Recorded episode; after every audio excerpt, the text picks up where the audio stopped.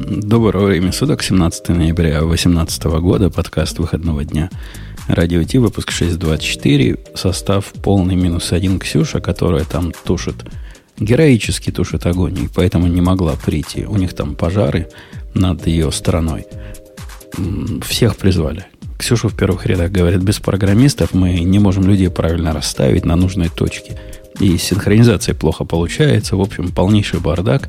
Полнейший... Видимо, у них до этого все это делали вот эти программисты, которые с колбеками пишут все. На Node.js. Не, я думаю, что до этого все все делали на айфонах. Пришла очередь людей на андроидах.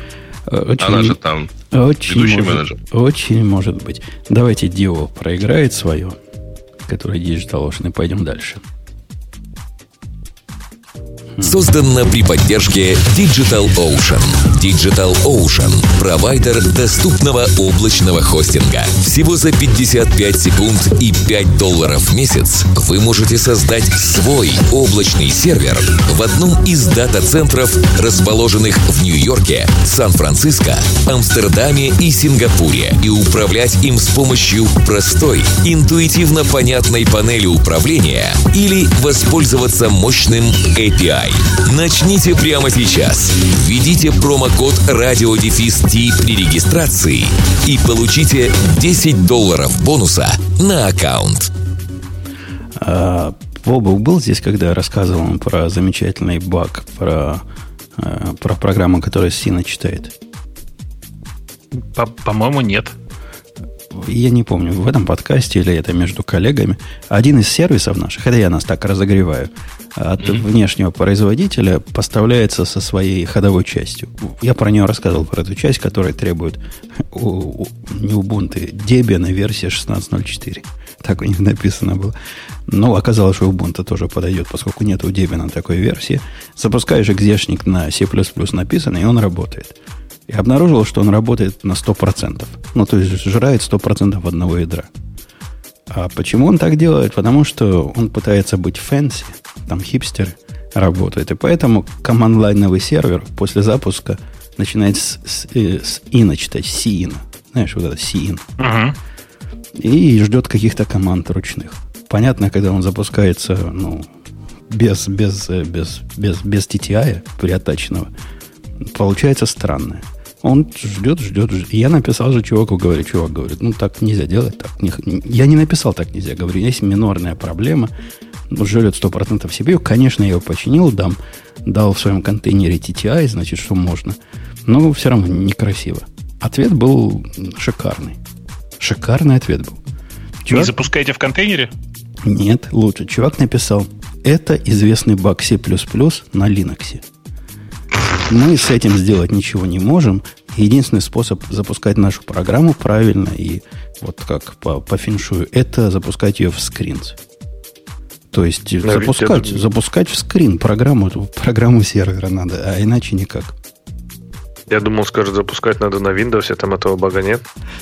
Так, а, кстати, из интереса, вот, а что он ждет в качестве инпута? То есть, что, что ему надо туда ввести? Может там, быть, он у тебя еще работает неправильно, раз ты что-то туда нет, не там можно H ввести, help посмотреть, типа, который даст две команды H и Q, а вторая команда Q выйти из сервера. И? Вот, вот mm. такое. Вот так Новым процессором Intel Pentium 4 ваш компьютер перезагружается в 4 раза быстрее. Да. Таким образом сейчас хипстеры пишут серверы. 18.04 стало вот реально для хипстеров. Я же не зря хипстеров. Это же те, которые любят старье всякое, правильно? Или mm-hmm. я путаюсь с кем-то? Это не, винтаж не, не, конечно, не старье, винтаж, да. Винтаж. Вот, но, вот но Ubuntu на... 18.04, почти винтаж уже. Пока нет. Нет, нет. все-таки написание э, таких демонов на C, э, наверное, это уже винтаж. Почему на C? Sin там был, значит, C++. Может, это диагноз?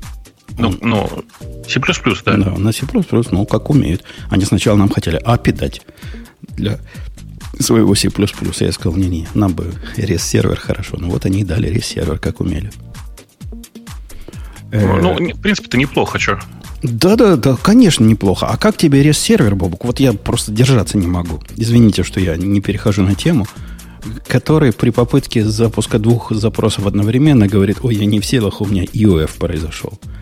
А когда я чувака спрашиваю, он говорит, ты что, с ума сошел? Сервер на это не рассчитан. Только один запрос за раз. И дождаться, пока он закончится. Каково? Вот это я понимаю HTTP сервер. А, это HTTP сервер? Ну, он REST API раздает. Вот так ага. вот прямо ну, последовательно. Слушай, да.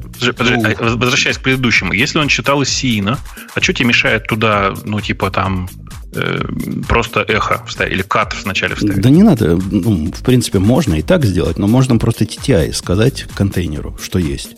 И все в порядке будет. Он будет ждать. Я бы TTI не, TTI не, не давал. А что так? А вдруг он его получит. Мало так, ли что. Бутун, он бутун юрандом ему отправь на си. Не, нет, юрандом не надо.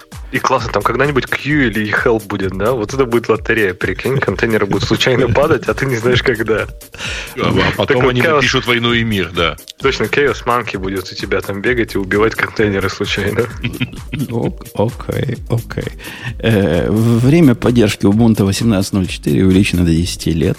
И это явно алаверды про покупку Red Hat э, IBM. Ну, я так. Я так соединяю в мозгу. Теперь, значит, и мы тоже, как большой настоящий Red Hat, и будем вас поддерживать всю оставшуюся жизнь. Какие у кого мнения по этому поводу? Это событие или э, событие? А вот вам не кажется, что в свете... Там у нас, по-моему, даже есть связанная тема, я думаю, мы до нее дойдем. Еще там Java, которая перешла на быстрый выпуск, там Ubuntu. Ну, Ubuntu и так было не слишком быстрым выпуском. Что не задают темп, который, в принципе, многие поддерживать не могут. И как только там, не знаю, Java анонсировала, Oracle анонсировал, что они сейчас как пойдут по 6 месяцев клепать там JVM, сразу с каких-то там вот этих грязных, вонючих углов ползали Enterprise из пыльных своих и сказали, как это, как это каждые 6 месяцев. И это все как-то идет, все говорят, давайте идти быстрее ломать вещи, а оказывается, никому не надо. Всем надо, чтобы Ubuntu работало 10 лет так же, и не, желательно не обновлялось. А, а, а вот так же, да не так же. Вот их и прошлые 5 лет LTS мне казалось хорошо на бумаге, а на практике так себе. Поскольку, ну ладно, они молодцы они поддерживают, они security фиксы выпускают, но мир весь основной на это не смотрит с такой же точки зрения, с которой смотрит LTS операционной системы. Но для, если вы хотите эксперимент не для слабонервных, мальчики и девочки, вы попробуйте на стандартную Ubuntu 16.04, на которой стоит докер предыдущей версии, которая 18.06. Стандартным образом обновиться до версии 18.09. И вы увидите, что, вот, например, докер, вот этот весь LTS, это, это фигня. Вовсе, а вовсе не указание к, к руководству. Работать не будет. На 18.04 эта процедура пройдет. А тут всего два года прошло. Представляете, 10. Кто там в этом докере будет помнить, что была 10 лет версии Ubuntu 18.04, под нее тоже надо бы проверить. Да не под конкретно э, почти текущей версии не проверяют. А что же, не с десятилетней будут заморачиваться? Слушай, ну это проблема это не Ubuntu, это же проблема, наверное, докера. Да, да. Коне, да конечно, но, но чем нам в этом смысле помогает LTS Ubuntu на 10 лет? Если весь мир вот такой. Если так, во всем подожди. мире хипстеры победили. Идея LTS, ты же не ставишь ничего вне там э, дерева пакетов, правильно? То есть, если у тебя там есть докер 10, вот ты все, с докером 10 и живешь. Если, конечно, если ты сам там накатываешь какие-то свои э, левые версии докера, то они работать не будут. Это проблема докера. Ну да, в общем, тоже ты прав. То есть настолько не обновлять никогда. Интересная, конечно, мысль.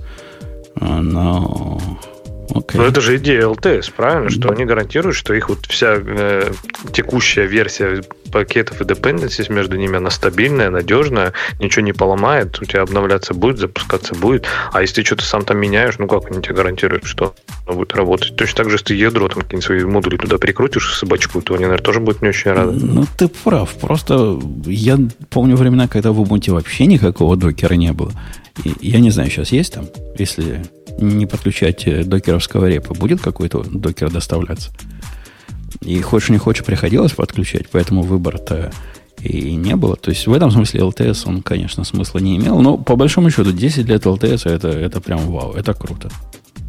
Все, mm-hmm. все рады вместе со мной. Бобук, рад ли ты, что может до 28 года ничего не обновлять? Ну, видишь, так как я почти всегда обновляю, у меня же очень специфический сейчас образ жизни, что называется. Я сейчас э, не делаю каких-то суперстабильных продакшн решений, потому что мне суперстабильность не нужна. Мне, наоборот, нужно быть э, on a bleeding age. И э, в результате я, конечно, не то что обновляю, я там, не знаю, раз в полгода ставлю новую систему. И мне норм. Поэтому ваши эти проблемы до 28 года можно не обновлять. Да ну, господи. В 28 году какой. уже компьютеры другие будут. Резкий ты какой. А ну, ты Кстати, не заметишь, не заметишь, моргнешь, уже, уже 20, 28 год на дворе. А у тебя там система, которая работает с тех пор и есть не просит. Ну, красота ведь. Главное, что замуровано. Кстати, я пошел посмотрел на наши, ну, на наш кластер. Э, только единственное, что не могу посмотреть э, без консоли, какой, какая версия у нас стоит примерно на половине. 16.04 везде стоит у нас. Нет, нет, не везде она стоит 16.04. Потому что, по крайней мере, 4 э, дроплета из сколько у нас, 8 или 9 вещающих развернутый из образа, который был сделан 12 января 2014 года. Okay. Ну, наверное, Короче, по- это потом... вполне может быть 12.04. Наверняка я потом их обновил. Эм, скорее, Сходи проверь, если что. Скорее всего, там что-то такое уже более-менее свежее. Ну, во всяком случае, с относительно свежим докером. Оно что там у нас все в докерах, шмокерах. Э, есть еще что-нибудь сказать нам по этому поводу? Зачем, зачем это надо? Бобук, это ответ на Архел или это я придумываю басни?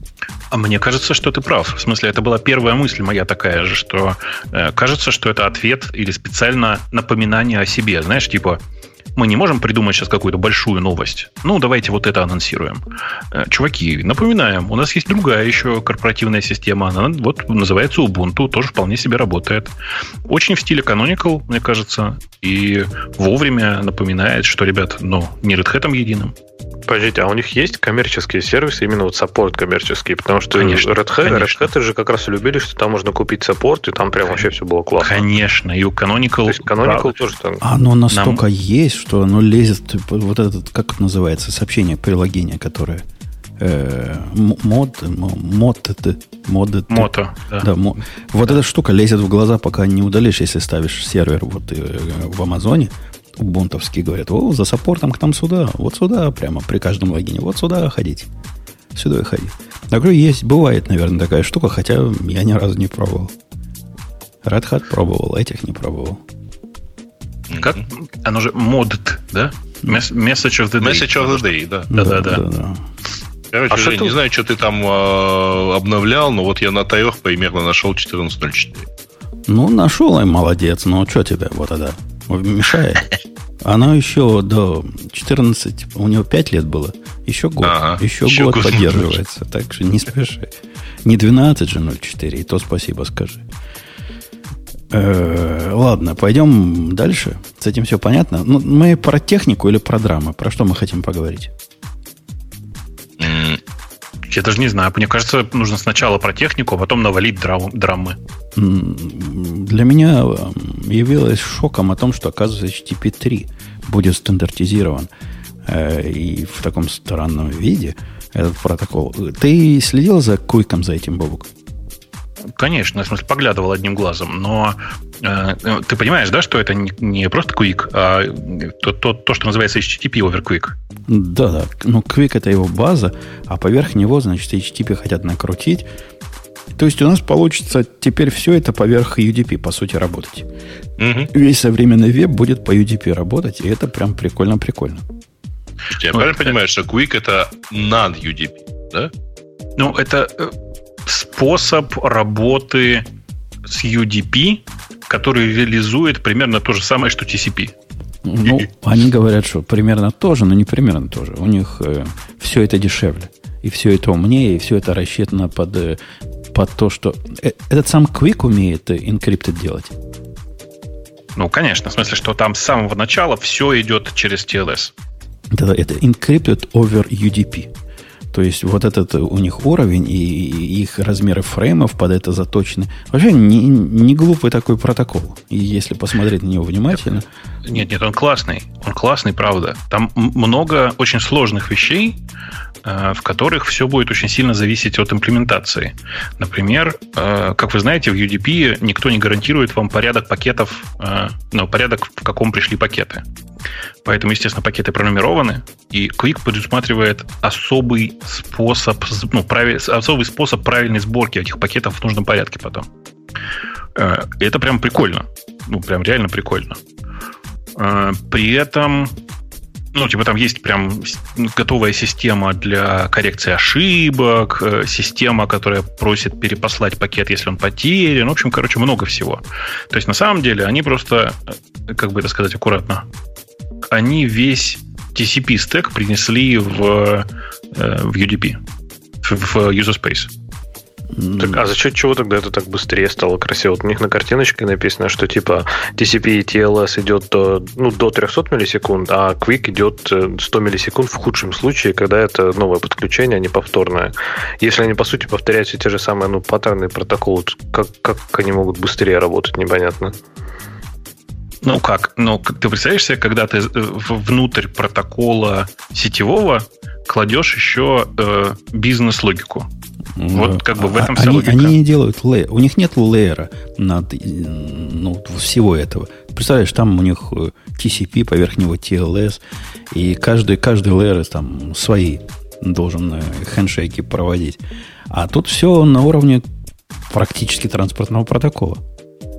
То есть там типа все предусмотрено, что там и ключи будут сразу к нам передаваться, и правильно хендшейки, вот это устанавливать. Ну, конечно. Э, Но на самом деле разговор про то, что есть Quick, а есть HTTP over Quick, это ну, такое немножко... Эм, немножко, конечно, такой показ, показ хорошего, хорошей мины при, при плохой игре. Потому что в реальности ничего другого через Quick, через Quick пока не пересылали. И все там заточено, на самом деле, под реальность, э, существующую с HTTP, э, и я даже сказал бы скорее с HTTP 2, в смысле с пушем с той стороны и так далее. То есть это такой новый, ну, попытка сделать новый TCP, я бы так сказал. Ну, Только, ну, смысле, вообще у, да. у приемников вот этого дела всего будет масса всяких интересных челленджей. То есть эм, по, по, потеря пакета, она, как бы ты ни ретранслировал, она все равно ведь возможна. И они в виде большого плюса говорят, можно пакет потерять, но это не повлияет ни на что, если клиент, значит, таки правильным образом это все обрабатывает. Ну, там видеострим идет, есть пакет, нет пакета, ладно, разница маленькая. Однако клиенты должны быть готовы к такому, к такому количественному изменению. Ну, конечно, в смысле, что это подразумевает очень большой объем э, кода в user space в стороне браузера, например, если это браузер, или там клиента, который это читает, читает этот поток. Там много интересных, как ты говоришь, челленджей. Кстати, по-моему, говорил несколько раз, напомню еще раз. В технических разговорах э, слово challenge на русский идеально переводится только одним словом – засада. Там, на самом деле, много засад в этой истории. А, они проверили. Это, это Гуглом. А, вот этот Quick, Quick, да, я так понимаю. Да-да, это, про, они, про... они много лет, много лет этим занимаются. А, Google говорит, что YouTube на Quick на 30% э, шустрее. Ну, конечно. Ну, конечно, что за вопрос? Они могли бы еще на 100% написать. Ты же проверить это не можешь? Не, YouTube это как раз тот самый крайний случай, где, по-моему, идеальный случай для подобного протокола э, без строгих гарантий, без строгой последовательности, в котором все, по большому счету, может работать нормально. Ну, э, мне кажется, что любой видео, видеохостинг так или иначе так бы и работал. Посмотрим, как это будет работать. На самом деле ничего не мешало для начала сделать что-то подобное внутри WebRTC, а потом уже тащить в, внутрь HTTP. Но, э, да, мы, кстати, не сказали, э, с места в Каир понеслись. На самом деле, судя по всему, следующая версия протокола HTTP, которая называется HTTP 3, это будет просто имплементация HTTP over Quick с небольшими изменениями для самого HTTP и переходом на Quick в качестве основного протокола. Основного, как сказать, транспорта. Ну, поскольку там чувак из Курла в этой тусовке, есть надежда, что Курл сможет с этим работать. То да, есть, см- давно ходили. потестировать. Давно ходили такие слухи, что Курл будет поддерживать Quick в, в, полном, в полном объеме. Окей, окей. Так, а всем, всем остальным типа придется теперь подтянуться, да? То есть, ну, раз есть новый протокол, там, не знаю, Google начнет постепенно на него переходить. То есть, остальные, хочешь не хочешь, будут на него мигрировать. Как-то не очень, не очень мне нравится идея, что это все э, пихается Google в комьюнити. То есть, они, наверное, люди, люди, люди как бы, и это понятно, что будет стандартно, все это хорошо, но тем не менее, по сути, разработчик там протокола это одна компания. И как-то не очень похоже на идею консенсуса и идею, идею этого комитета и вот этого это, вот всего. Это, если что, не так. Ну, в смысле, еще недавно, э, во времена, когда это был, э, когда только-только принимали HTTP 2, это было недавно, совсем лет 7, наверное, назад, да? Примерно так. Mm-hmm. Я как раз здесь в рамках подкаста говорил, что не дай бог они примут Quick, потому что Quick э, это протокол, который сделан Гуглом для Хрома. Все, больше ни для чего. И так делать просто нельзя. А, прошло какое-то довольно небольшое время, ну, на самом деле, 6, наверное, лет, не знаю, 5-6 лет, короче, не, не важно. А, и сейчас Квиком занимается сильно больше народу, и ну, есть уже ощущение, что это коллаборация. Ребята из Firefox работают над Квиком, и это видно. Э, э, чувак из Курла реализовал у себя HTTP 2 и пилит сейчас поддержку Квика. Э, и сейчас это очень разумный подход в качестве HTTP 3, который, напомню, HTTP 2-то еще толком не внедрен, как вы, наверное, знаете. HTTP 3 для него еще дожить нужно. Он появится массово лет через 5, наверное. К этому времени, я думаю, что там будут все в этом процессе. То есть Microsoft, я думаю, только, только рад. Ну, строго говоря, это нужна поддержка со стороны браузеров и со стороны веб-серверов. Nginx, Apache. Всего-то. Эм, Всего-то. Да. Да нет, ну, ну, нет да. это гораздо, гораздо больнее. Нужна еще поддержка со стороны всех не веб, э, не веб-аппликаций. Они должны тоже в свой стек это все принести. Да я вам страшнее сейчас скажу. Еще должны уметь это делать корпоративные роутеры-маршрутизаторы, работая с QUIC, а прокси-серверы. другие, все прочее. Прокси-сервер. Какой порты? Что ты там? Протокол весь другой вообще. Прокси-серверы должны с этим уметь работать. Даже с этим должны научиться работать, внимание, хостеры, которые до сих пор делают shared хостинги, потому что это тоже отдельный геморрой. Короче, я не знаю, как это все будет внедряться. Load балансеры должны. А амазоновские, например, э, категорически отказываются HTTP 2 работать. Может, они скипнут просто версию. Я думаю, что... Mm-hmm. Нет, я думаю, что они сделают поддержку HTTP 2. На самом деле, для того, чтобы load balancer умел это делать, достаточно просто стики включить. Ну, в смысле, сделать так, чтобы один клиент всегда попадал на один сервер. Это неприятно, но этого достаточно. Так, а вот, кстати, это интересный момент насчет миграции там таких больших ну, провайдеров, как, например, Amazon, да. То есть, если, например, протокол будет HTTP 3 будет стандартизирован там, ну вот-вот, рядом, вот сейчас, какой смысл уже им тогда мигрировать на 2? То есть, смысл выпускать вот эти протоколы так часто, если все равно никто не успевает на них обновляться. То есть, ну да, может быть, там, когда Amazon полностью мигрирует, там уже будет HTTP, говорить за всю сеть. 6. Отучаемся говорить за всю сеть. У меня есть два сервиса в продакшене на HTTP 2. И как бы я, я не испытываю недовольства в этой области. Вообще нет. Но ты прав в том смысле, что, конечно, э, массовые сервисы, там большинство сервисов переедет на HTTP 2, когда мы все потихонечку поедем на, на HTTP 3 или там на HTTP 4. Mm. Ну, короче, это очень медленный процесс. Но тут есть момент такой, что э, достаточно будет, чтобы браузеры начали поддерживать эту штуку, для того, чтобы появились open source решения, которые так или иначе с этим работают. Ну и дальше, как обычно, этот open source разнесет это на, на, на весь мир. Если действительно для YouTube разница будет настолько критическая, все видеохостинги кинутся делать поддержку того же самого. То есть в результате, естественно, во всех видеохостингах будет поддержка этого э, хозяйства, в смысле этого протокола. Э, если это поддержит видеохостинги, значит, также будет с аудио, с, э, там, с тем, что работает с WebRTC и так далее. Короче, рано или поздно это просто расползется по, по, по, по всему интернету. Но мне, но мне кажется, это не так опционально. То есть HTTP 2, он же, по-моему, был, ну, не обратно совместим, совместим но опционален, правильно? Так, а если... Нет, подожди. Ну, в смысле, что, что значит Так это же вообще, вообще, вообще новый протокол. То есть это, это прям UDP, это прям вообще все другое. Да, HTTP 2 в этом смысле другая. тоже новый протокол. Ну, там все равно же поверх HTTPS, правильно, это все было. То есть, по сути, там установлен, ну, как бы TCP и TLS, а поверх этого там уже вместо HTTP был это другой не почти, Это было не HTTPS, а ты был, ты совершенно правильно сказал, поверх TCP и TLS. Вот открывался TCP и TLS, а внутри был как бы новый протокол, несовместимый с HTTP. Здесь такая же история, только отказываются еще и от TCP плюс TLS. А, но с точки зрения вот э, нас, как людей, разрабатывающих сервисы, вообще штука интересная. Нам много всяких костылей можно будет повыбрасывать. Разные всякие keep alive коннекшены со стороны сервера, вот полуоткрытые коннекшены со стороны HTTP сервера и всяческие прочие. Ну, Поскольку... кстати, да, на, на HTTP 2 уже можно не держать много чего. Mm. Ну, там а, всякие а, это, домен шардинги это, можно выбрасывать. Это еще больше упрощает, потому что у нас mm. проблема, собственно, соединения пропадает как таковая. У нас соединения больше не будет. Но проблема установки соединения. Да, вообще, вообще соединение. Все появляются, Женя, появляются другие проблемы. Например, э, в реальности нет, даже в Квике сейчас я не нашел быстрого механизма, как сказать клиенту, знаешь, а переконнекси-ка ты на другой сервер, у меня тут, значит, я перезагрузку себе запланировал.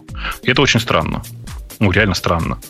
То есть все, что ты можешь, это просто разорвать соединение. С той стороны послать, ну все, меня тут нету больше. При этом ты же понимаешь, да, именно послать сигнал меня тут нету больше. Потому что в случае с UDP, если с той стороны э, никто не обработал UDP, ты про, как с клиенте, про, на клиенте про это не узнаешь. Ну да, но это на уровне уже более высокого протокола решается. Вот этого в user space, который э, какой-нибудь пинг-понг не прошел, значит сервер ушел. Ну, короче, я к тому, что там много интересных новых челленджей. Если в HTTP 1 он же был stateless, и ты всегда просто шарашил по одному и тому же маршрутизатору, а он уже там тебя перебрасывал на нужный сервер, то здесь ты, с одной стороны, стики, а с другой стороны, тебя должно перебрасывать, ну и там ты должен знать кон- контекст э, на клиентской стороне. Да, знать, что тебе ответили. Слушай, ну это может быть, помнишь, какой-то у Азимова был, э, была фантастическая такая, ну, фантастический рассказ про то, как разговаривать с Плутоном. Ну, это старая практика, она в IT же постоянно используется. Э, Женя говорю. Эм, Сережа сейчас намекает на то, что приятно, что в случае с UDP можно безостановочно разговаривать в обе стороны. Так или иначе информация будет отправлена. Ну, в смысле, нужная информация, скорее всего, дойдет mm-hmm. до тебя так или иначе. В смысле, что это называется в режиме реального full дуплекса, не дожидаясь ответа с той стороны. А мне кажется, Бабук человечество придумает, как это делать. Load balancer без всяких стики сессий. Но сейчас соединение можно перебрасывать, э, открытые соединения, не закрывая их. И что-то здесь такое придумает. И я думаю... Да, может быть, может быть. Но просто тогда нужно будет, чтобы сервер э, был достаточно умный, чтобы понимать, что вот это сейчас середина какой-нибудь разговора. Да, да. Ну да. да. Как, как ну, да, с какого момента надо перенести. Как-то должны придумать. Э, давайте в сторону скандалов, интриг, расследований ужасов в нашей индустрии. Два таких было. Мне, кстати, фейсбуковский не кажется самым уж удивительным. Мы его вторым затронем. А вот э, Amazon... А, фейсбуковский... А, там, тогда их два в Фейсбуке было. Э, ну, как, посмотрим. Ага. Мне показался более любопытным амазоновский. Как Amazon 40 он поссорил. Это драма в трех или даже в четырех частях. Прежде чем мы туда нырнем, я хочу вам рассказать маленький анекдот. Знаете, э, у, Яндекса же есть такая ну, колонка, называется станция. Э, в ней она всегда была там, ну, типа, выпускается в черном цвете, синем, каких-то таких нейтральных довольно тонах. И ребята из Яндекс Музыки решили выпустить специальную версию колонки в красном таком, конкретно красном цвете. Э, вместе с подпиской на музыку, типа, ну, такой special edition. Вот они его выпускают, и через два дня выходит новость о том, что Amazon выпускает специальную э, версию Amazon Echo Red. И вот я сижу, Apple. И вот я сижу и думаю, нет, приятно, конечно, думать, что они сперли у, у ребят из Яндекс Музыки. С другой стороны, приятно, конечно, думать, что они сперли у, у Apple. В общем, короче, с любой стороны приятно понимать, что Amazon что-то у кого-то сперли. Возвращаясь к истории про Bloomberg, да. Сразу хочется про дебилов. Да. Bloomberg конкретно блочит э, нашу способность их новости обсуждать. Я не знаю, как они это делают, почему и зачем.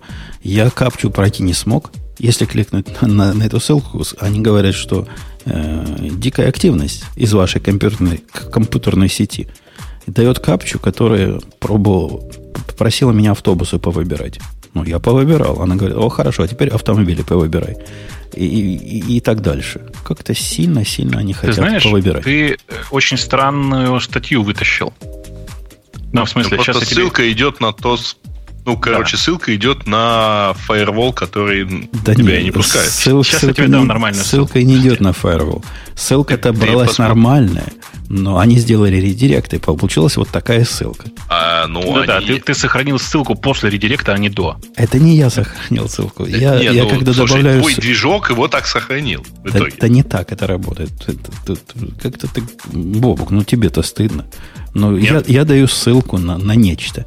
Эта ссылка попадает э, в, в штуку, которая вытаскивает контент. Как она вытаскивает контент? На эту ссылку резолвит. В ссылке могут быть редиректы. Она должна по всем редиректам пройти, пока до контента не дойдет. Вот один из этих редиректов так, и заблокировал. Так нельзя, потому что так местами э, ну, устроены пейволы.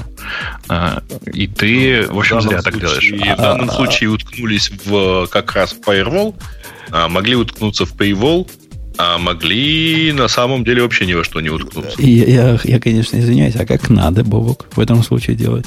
А... Не, не, не сохранять ссылку до редиректов. И, и, и, и, то есть будет ссылка у нас, как кликнуть. Ну ладно, эту ссылку я могу сохранить, но это нам не поможет контент вы, вынуть. А, ну, по крайней мере, можно будет его найти.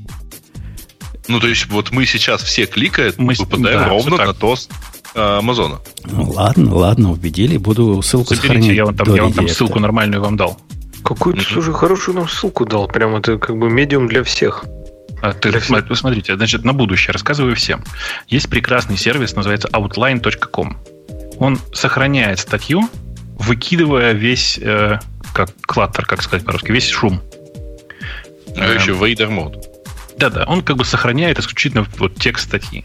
И они прям молодцы, очень классные. Он иногда не работает, но в среднем работает очень хорошо. Вот рекомендую.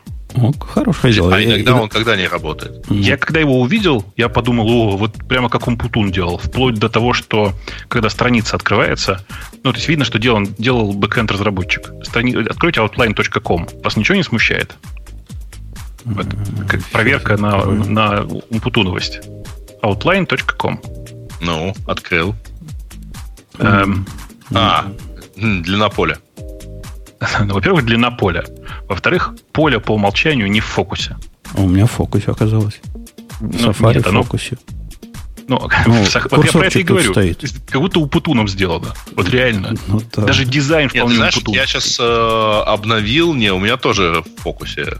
Ну, я вот там в трех браузерах сейчас проверил, у меня нет. А, и, и, и больше того, я с другими людьми это уже обсуждал, и, и, и тоже было, знаешь, типа, о, прикольно, у меня не в фокусе, а у меня в фокусе. Слушай, Короче, а, неизвестно, чего оно зависит. Прикольно другое, я сейчас я поставил сейчас плагин, может, поэтому оно в фокусе стало. Бобук, это, как всегда, просто Firefox принижает, потому что, ну, кто теперь тестит в Firefox, правильно? Теперь же все пользуются хромом, поэтому зачем вообще проверять, что что-то работает в Firefox? Возвращаясь ну, короче, я не об этом. Контента. Сервис хороший, очень рекомендую, как будто Умпутуном сделан. Да, да, кстати, я, я думал такой сделать, это всего лишь открыть API надо для этого, и, и все. Конечно. Конечно. И при этом ну, дизайн даже очень путуновский, в хорошем смысле. Супер минималистичный такой. Э, так вот, э, кто там на кого? Ларри сказал лишнего.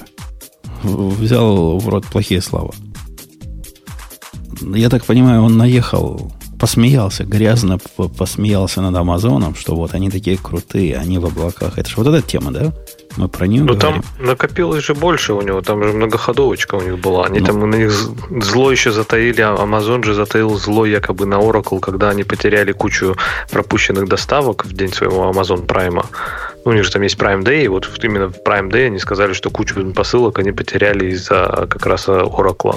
Потом Oracle взвинтил цены на все цены на этом, а потом еще Ларри начал уже пинать публично облако от AWS, говоря, что, дескать, у нас тоже вот есть, и у нас лучше и дешевле.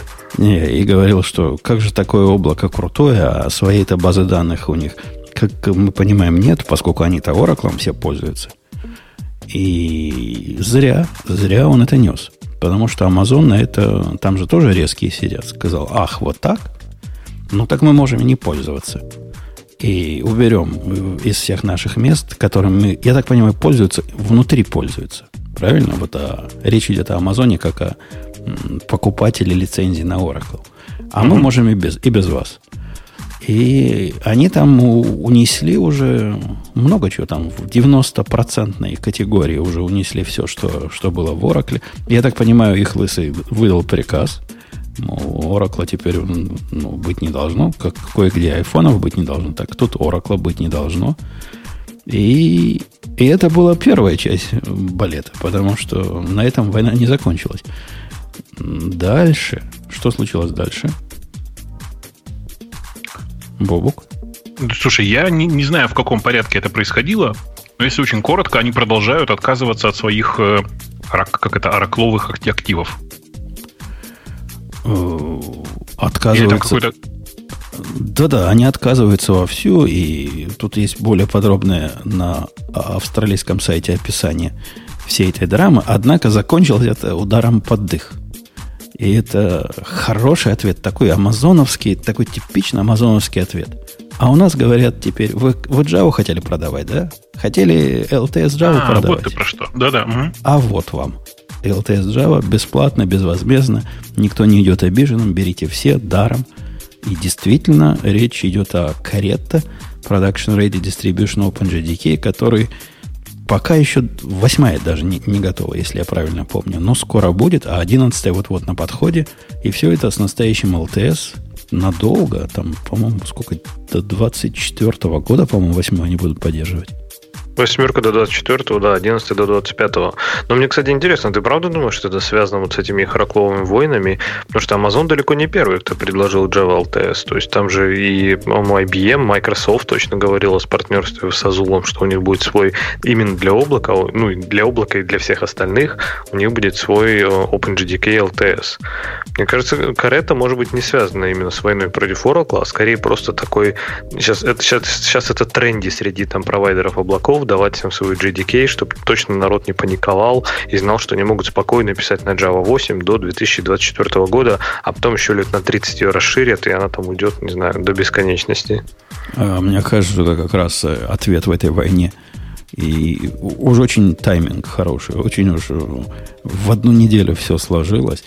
Да и Amazon не такая уж компания, которая вот так любит э, свои собственные SDK и свои собственные API выкладывать. Они в этом смысле, ну, по минимуму. А Java, по-моему, своя собственная поддерживаемая Java это выше минимума, который я ожидал бы от Amazon. Не-не, зуб даю, это э, их, их ответка.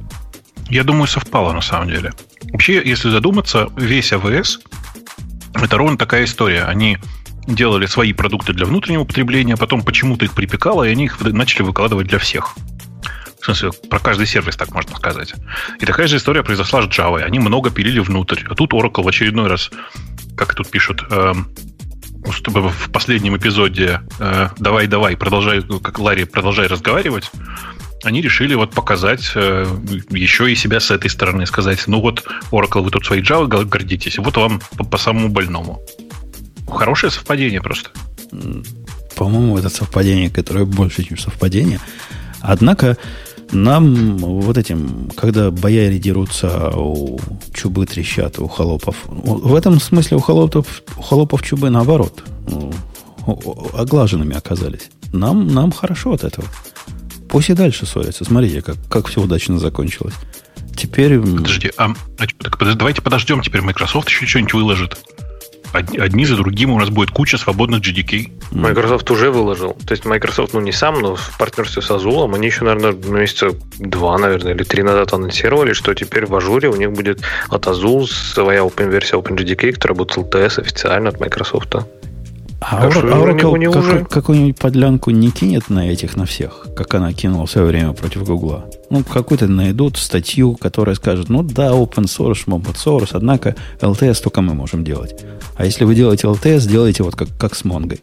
Покупайте, покупайте лицензию. Не, Марк Рейнольдс, по-моему, практически прямо об этом говорит. Ну, не знаю, он, конечно, не legal, да, он архитектор Java, но он практически прямо об этом говорит во всех своих докладах, что, типа, да, если вам нужен LTS, то вам нужно пойти на платную поддержку к Oracle, либо к другим вендорам, что, типа, OpenJDK не будет давать LTS из коробки. Ну да, но мои опасения о том, что не скажешь ли Oracle, а тут мы подумали и решили, что только мы можем давать LTS поддержку. Но у них же ни патентов, ничего там, по-моему, не осталось. Они все уже, все уже раздали и все уже отдали. И, по сути, теперь OpenJDK, начиная там с версии 11, у него даже все инструменты Oracle там уже есть, включая там Mission Control и вообще все.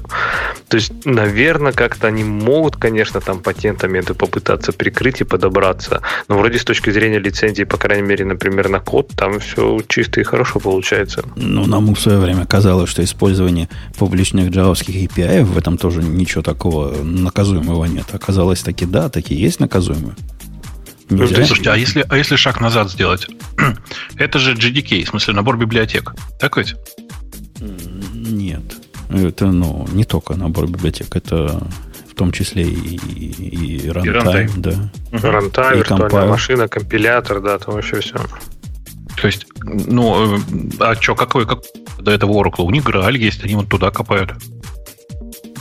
Это же прошлый век, все эти это, ваши кстати, JDK. Это, кстати, хорошая теория, что они, может быть, поэтому и сливают активно JDK, потому что у них же сейчас Graal, там коммерческая лицензия как раз. Если хотите performance и все, чтобы все было хорошо, то вот, пожалуйста, поговорите с нашими сейлами. И надо сказать, что ну пока они даже меня подкупили Граалем-то. Смысле, что ну, по, по моим впечатлениям он прям неплох. Ну, по ощущениям пока непонятно. То есть, судя по реакции, скажем так, из людей, связанных с разработкой OpenGDK, по крайней мере, вот все вот этих э, магические обещания по части генерации, на всякий случай для, для слушателей, э, Graal VM это практически новая реализация ну, наверное, да, новая реализация Java от Oracle, которая в том числе поддерживает такую крутую вещь, как компиляцию в нативные образы. То есть можно сгенерить, не нужна будет JRE, не нужно будет вообще ничего, не нужно будет виртуальной машины, это просто будет нативный имидж, который будет бежать там на виртуал, ну, не на виртуалке, где угодно. И вот многие люди из э, OpenGDK, которые связаны с разработкой OpenGDK, говорят, что они идут на такие жертвы ради того, чтобы это все работало хорошо, что они там откровенно нарушают спецификацию. И, наверное, это все круто и заработает, но типа надо пока поостерегаться это все в продакшене запускать. Ну, конечно, до продакшена еще далеко. Ну, в смысле, э, люди же любят GRE э, и все это, это хозяйство за стабильность. Потому что оно такое, типа, готовое для корпораций. А я после того, как ты, Бобук, там рассказывал бодро, по-моему, пару выпусков, пару-тройку, десятка выпусков назад о том, как ты уже используешь монговский официальный драйвер. Ну, ты же такое говорил же, да? Угу. Посмотрел Пробую. на этот драйвер, ну, на попробовать. Ну, и поразился твоей смелости. Не-не-не, ну подожди. Ну, ты, последние, ты они, они в альфе, вот настолько в альфе, что просто каждая минорная версия ломает совместимость с предыдущей. Ты, ты прав. Но просто ты же не забывай, что у меня на Go ничего в таком суровом продакшене-то и нет. Ну да, но даже для наколеночного проекта все, все равно стремновато. Не, ну, нормально, нормально. Оно, оно собирается и каждый раз работает. Да. О, знаете, а, из странного. Я вчера первый раз попробовал в Go модуле собрать проект с модулями. Ну, ты, Бобу, знаешь, Go мод, там 1.11 версия, все дела. Слыхал об этом? Теперь уже, теперь уже да. И, слушайте, крутая штука. Крутая она не в том смысле, что вот модули, модули, а в том, что я нашел вот тот самый use case, когда Go проект в отрыве от э, их иерархии фолдеров, ну, как э, в моей организации кода, когда это несомненный плюс. Мне понадобился маленький проектик для нашего сайтика э, впилить. Ну, а конкретно, чтобы в MP3 файл засовывать э, главы. Знаете, есть, есть такой формат в, в их тагах. Можно, в принципе, главы поставить, и Overcast, например, будет показывать эти главы и переходить между ними. Знали о такой фиче? Говорят, в подкастах это модно. В Я MP3? Да, прямо в MP3 тагах это можно сделать. Mm? И, и мне понадобился вот этот маленький проектик внутрь нашего, как бы, ну, мастер репозитория, в котором сайтик лежит. А раньше этого сделать было нельзя. Раньше пришлось бы сбоку где-то репозиторий и как-то в голове держать, что вот это для этого. А тут теперь раз сюда положил, go mod init сделал, и вот он тебе тут локально в том месте, в котором тебе надо. Проектик сам он все понимает, все вытаскивает. Красота, работает нормально. Просто сделано. Я даже не очень понял всех этих лекций. Я одну посмотрел, как использовать Go моды там, там нечему учиться. Ну, там как-то все, все понятно. Все само работает. Э, рекомендую попробовать, если вы еще не пробовали. Хорошее дело и работает. Э, окей. У нас по поводу Oracle продолжение банкета есть на Hacker News. Вызвала там кучу, целую кучу комментариев. Сколько комментариев? Кучу. Тут не, не пишется, сколько комментариев, если статью открываешь. Я помню, что Нет. было много. Ну, вот если листать, листать, листать, листать, листать, то ну, не такая же куча. Э, кто читал вот этот э, крик души от э, чувака, который от Oracle убежал? Расскажи, я практически не читаю Hackers News, и я боюсь, что большая часть нас тут их да, него редко заглядывает. Леха, ты-то хоть читал? 25 миллионов C-кода – Аск, Аск, конечно, прочитал. Это даже, по-моему, на Хабре кто-то переводил, кстати. То есть она была, она уже расползлась по интернету. Э, если, да, краткое такое саммари статьи, то кто-то задал вопрос э, на Ask ICHN, вот этой рубрике, когда можно спросить Hacker News Community, и кто-то спросил, какое самое большое количество плохого кода вы вообще видели в работе? И ответил кто-то, я так понимаю, из бывших разработчиков Oracle, который был связан с Oracle Database, э, и он конкретно упоминает 12.2. Он говорит, что это 25 миллионов строк кода на C, и он описывает э, такую процедуру работы над этим кодом. И это, конечно, ну, как у меня вызвало противоречивое чувство. Он говорит о том, что там настолько все сложно, что чтобы что-то написать, надо типа быстренько что-то сделать, потом запустить. Невозможно ничего поменять, не ломая там тысячи и миллионы тестов. И что нужно сделать? Нужно запустить, запилить фичу, запустить эти тесты на какой-то там build-фарме, уйти пить кофе, вернуться, увидеть, что там 100 из них упало. Не-не, он там еще больше рассказывает. Он говорит, что, во-первых, фарм это 20-30 часов производит э, тесты. Поэтому уйти надо пить кофе надолго. Упьешься кофе. А кроме того, что это ну, такой единый репозиторий, понятно, единый проект, он еще весь покрыт фича-флагами, где каждый, кто фичу добавляет, а ее флажками а, ограничивает, ну, чтобы можно было частично включить. И эти флажки никогда, э, по-моему, не убираются. И чтобы починить баг, надо добавить еще 2-3 флажка, да, он говорил. Но у меня вот вызвало противоречивое чувство, интересно, в том смысле, что, по крайней мере, вот тренд такой на, не знаю насчет Hacker News, но вот на почему-то на Хабре это превратилось, типа, смотрите, какое отстой тестирование TDD так, подождите, он, мне кажется, чувак показывает строго противоположное. Он говорит, что вообще весь продукт настолько сложный, что он существует исключительно благодаря тестам. Что если бы не тесты, то это бы просто, ну, это было бы невозможно поддерживать и проверять. То есть, мне кажется, он, наоборот, говорит, смотри, как круто иметь много тестов, но смотрите, как важно иметь быстрый фидбэк-клуб. Э, да, и про TDD здесь и полслова нет. А, а, описывая технологию, как они пишут код, а потом пишут тест – и потом пишут к нему флажки, это ну, что угодно на NTD. Это просто пока они пишут код с тестами. Тестов много, а тестов, как мы знаем, много не бывает. И действительно, без тестов это было бы хуже. Ну, реально хуже было бы. То, что у него после новой фичи тысячу тестов падает, может быть из-за того, что тесты слишком э, интимных вещей много знает, но может вполне быть из-за того, что он действительно тысячу мест поломал. Слушайте, а можно, можно я со своим дурацким влезу? Вот я смотрю на это и думаю, блин, у меня сейчас есть гениальная идея, реально гениальная и очень, пласт, очень простая. Представьте себе, что у вас есть огромное количество комитов, которые вот так вот падают от тестов. Там, ну, поток, скажем, типа сотня тысяч. Я готов взяться и написать такую маленькую сеточку, которая предсказывает вероятность падения каждого из тестов в зависимости от того, какие куски кода ты трогал. Что после этого нужно сделать?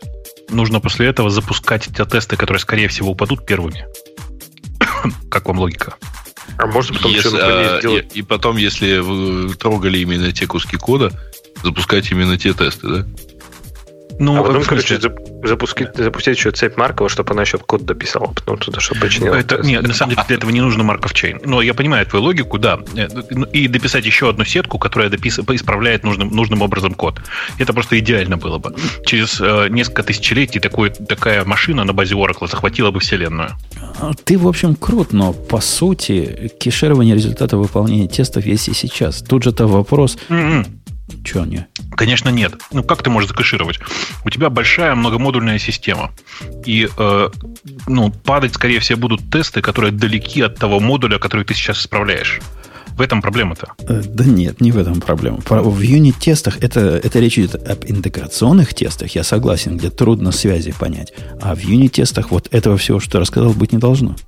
В юнит-тестах очень эффективно можно кешировать, если они действительно юнит-тесты с очень высоким, так сказать, процентом покрытия этого кеширования. Мне а, кажется, вообще, вообще что вот это вот гневный текст я уже писал, и уже читал, причем на русском, только там это был примерно в основе войны и мира, помните?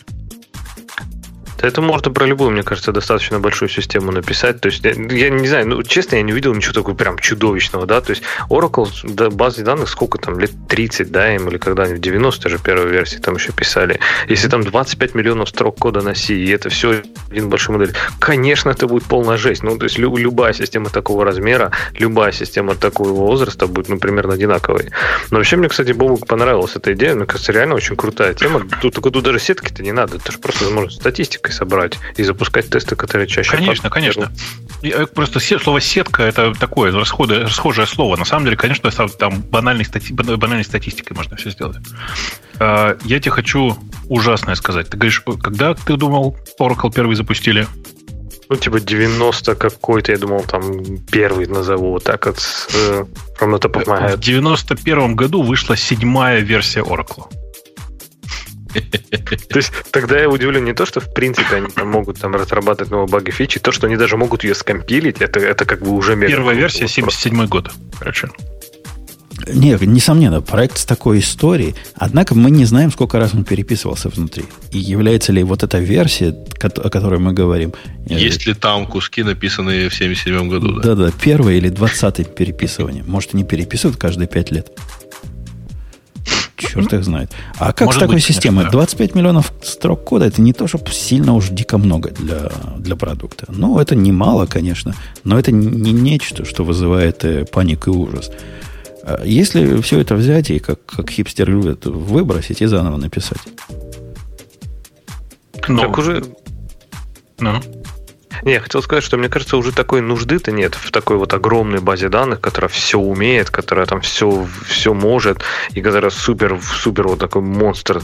Сейчас же с трендом на микросервисы, по сути, ответственности у каждого маленького кусочка стало все меньше и меньше. То есть база, которая умеет все, тебе уже не нужна. Тебе нужна конкретно база, которая подходит там конкретному вот этому маленькому сервису. И она должна уметь немного, но хорошо. А Oracle умеет все, но плохо. То есть будем переписывать с, модулями, с модулями, с микросервисами, подключать те а куски Oracle, Oracle которые нам тем нужны. временем захватит мир. Э, Собственно, он уже это сделал. В общем, я когда-то видел сорцы я просто сейчас внезапно вспомнил. Э, мне кажется, я только Сережа сейчас помнит. Помнишь, была такая база данных, называлась Linter. Linter TB. Ага. Ну. Она же вообще была в наглую построена, сейчас аккуратно скажу, на когда-то утекших сорцах Oracle или лицензированных сорцах Oracle, я не знаю деталей. Э, и я просто сейчас так вспоминаю шестерку вот эту линтера. Она была, ну, не очень страшная внутри. Я туда смотрел. Э, и надо сказать, что вот что интересно. К шестой версии линтера уже были тесты. А это так, чтобы вы понимали, 90-е годы. То есть, как бы они и тогда все делали с тестами. А, а меня вчера накрыл вот этот синдром, а, сделан не здесь. Причем накрыл, как он называется, тремя буквами. Нах. Нах-синдром. Нах-синдром накрыл, да. Да, да. А, в продакшене, ну хорошо, что это пятница была, в продакшене, оказывается, случилось страшное. Э, те, кто надо, а именно я, не усидел за тем, что в результате последних больших дней одна из коллекций выросла до неприличных размеров, и на первом сервере 98% диска, ну там еще 98, когда у тебя 10 терабайт, на этом дофига еще места. Но на втором 100. Причем 100 конкретно вот 20 килобайт осталось. В результате Монго там отвалилась. Ну, я рукава закатал и решил начать чинить. А как начать чинить? Да проще всего. Остановить вторую эту самую, да, второго а, в репликассете. На первом коллекции какие не нужны почистить. Ну, либо диск увеличивать, либо коллекции чистить. Тут другого нет. А потом поднять второй. Все казалось бы просто. Ну, на втором как-то надо тоже с местом. Где-то немножко места взять. Может, чуток диск увеличить, чтобы он хоть поднялся. И тут обнаружилось, что Монго, она такая зараза умная и такая в этом смысле сложная, что я сильно задумался. Может, нафиг выбросить ее и свое написать. Вот такое же, но без ума. Она понимает, что она с, с, не буду неприличных слов говорить, потеряла в какой-то момент коннект с, с материнской базой, и попытка, угу. попытка удалить коллекцию ее вовсе не удаляет. Она ее откладывает в состояние, я ее удалю потом когда-нибудь понять, как же это зафорсить, а мне надо зафорсить. Мне эта коллекция не нужна, но я ее удалить хочу. Ну вот, вот сейчас прямо, у меня диск заканчивается, у меня 200 несчастных гигабайт остается, я не уверен, хватит на сегодня или нет. Вообще никакого способа нет. Я полез сорцы смотреть, чтобы понять, как, как это, это, это, очень сложно понять. Ну, реально очень сложно понять, каким образом ее заставить это сделать. Продукты мужают и мужают, и эти WTF вылазят и вылазят. Ну, слушай, ты согласись, что для обычных разработчиков, не таких умных, как ты, это скорее плюс. Потому что в большинстве ситуаций как раз это правильно, то, как, то, как Mongo себя ведет. Ну да, но вот э, да, я согласен правильно, хотя поведение какое-то уж совсем сложное. Ты, ты ведь простая документ, документный стор. Ну и веди себя как простой документ стор. А, не, не прикидываясь тут настоящей надежной базой данных. Это редисы у нас простые. Так и то там стримы появились. Так что, знаешь, простых баз данных не осталось. Э, ладно, пойдем на, на куда? На философскую тему про фуллстеки или на, на что-нибудь другое? Что нам скандалов не хватает, вон, по Facebook.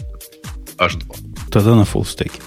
Э, статья, статья на Хабре про, про то, как не ходить в эту сторону. Не ходите, э, девки, замуж, говорит автор статьи. Это, это русский, да? Стиль какой-то русский. Или это перевод такой качественный? Пошел смотреть. Вроде бы смотреть. это оригинал. Значка перевод нет. Значит, да, оригинал. Да. Типа пользователь. Э, автор нам этой статьи рассказывает, что не бывает э, фуллстеков, которые ну, по-настоящему крутые. А бывают фуллстеки, которые э, знают немножко здесь, да, и немножко там. И, и вообще, не, тупиковый путь. Бобок, как, как путь? Ну, мне кажется, что автор путает глубину погружения с ценностью специалиста. То есть, типа, он думает, что senior это человек, который удовлетворяет определенным критериям. Например, э, в голове может продифференцировать, проинтегрировать все подряд.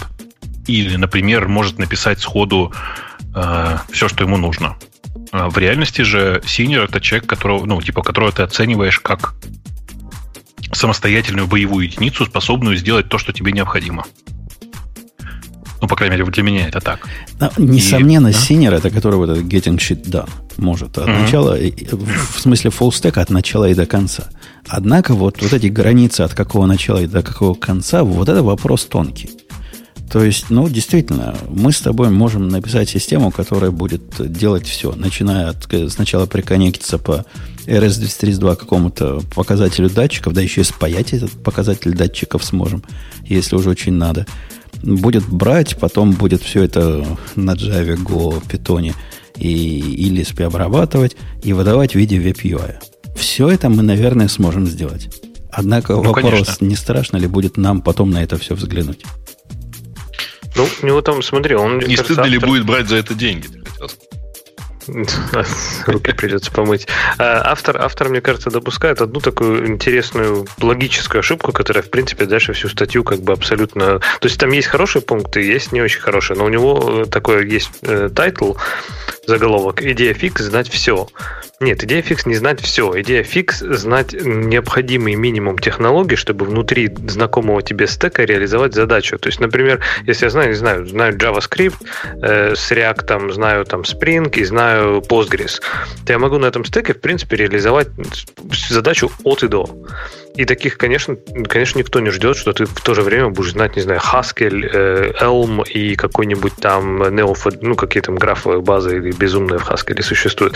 То есть никто этого не ждет. Ты не должен знать все. Ты должен знать в, в рамках одной технологии какой-то вот стек от фронтенда до базы, чтобы можно было решать задачи. В идеале может быть... Фронтенд плюс бэкенд.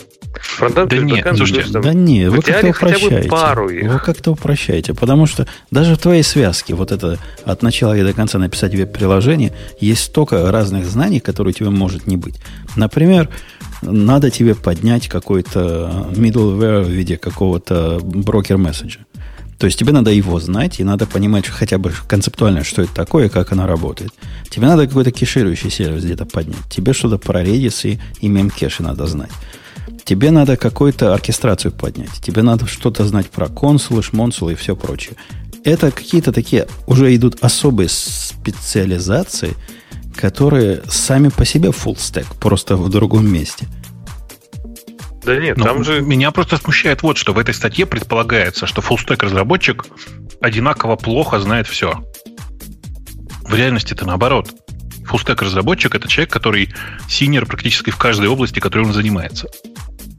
Ну, так, да, так жизнь, к сожалению, сложилась. Да не так, не так. Фуллстек разработчик, который вот нормальный разработчик, который из, из чего-то вышел. Ну, например, если он вышел из бэкэнда, фронтенд у него, во-первых, явно не самая любимая область деятельности, а поскольку она не самая любимая, он за ней пристально не следит.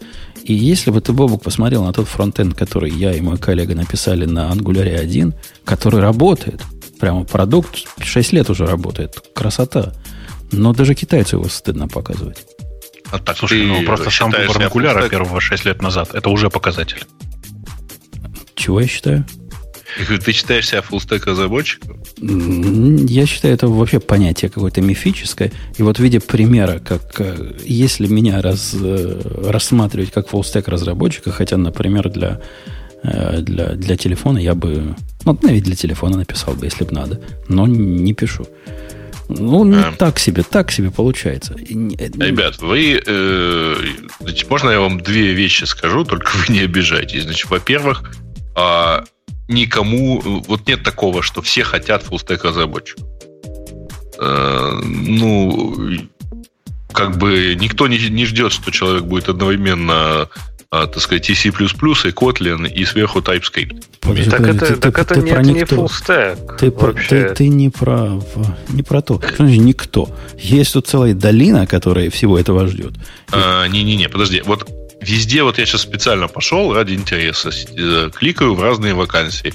Full stack, full stack. Значит, везде full stack это, условно говоря, веб-проект от э, бэкэнда, причем бэкэнда, как правило, где-то в районе питона, не более а, и, ну и дальше там до HTML, CSS, TypeScript. Не бывает бэкэнда, который Python и, и, и, и все. Это Python плюс 55 других технологий, которые надо, чтобы бэкэнд работал. Нет, нет, нет. Это Python, или это Ruby on Rails, или это PHP с SQL а, и так далее. То есть это вот такой вот бэкэнд.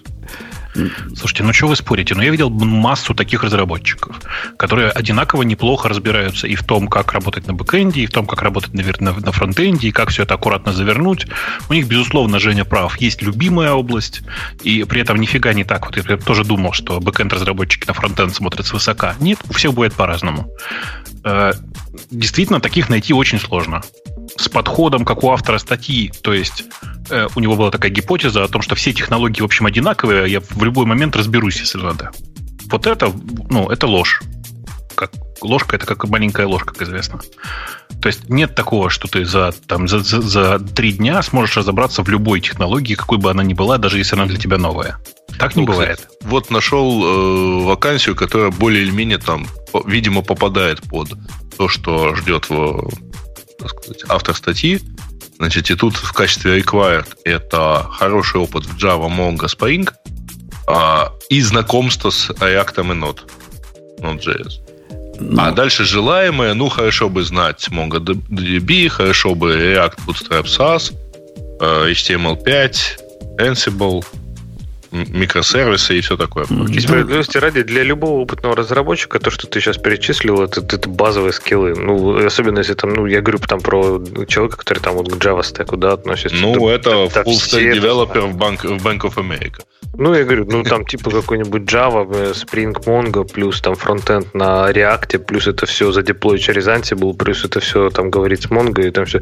Это настолько элементарные вещи, что, ну, это даже, я даже не назову это full stack. То есть, ну, типа, знание докера я не отношу. Что значит знать докер для stack ну, разработки? Я с этого да. и начал, что, строго говоря, вот такого stack, который, который видится э, разработчику, что вот он знает C-Sharp, .NET, и сейчас он разберется с питоном, а потом у него что-то не получилось на TypeScript, ну, вот такого вот энциклопедиста не надо-то никому. Да надо кому. Ну, ну вы, я не знаю, откуда ты это берешь.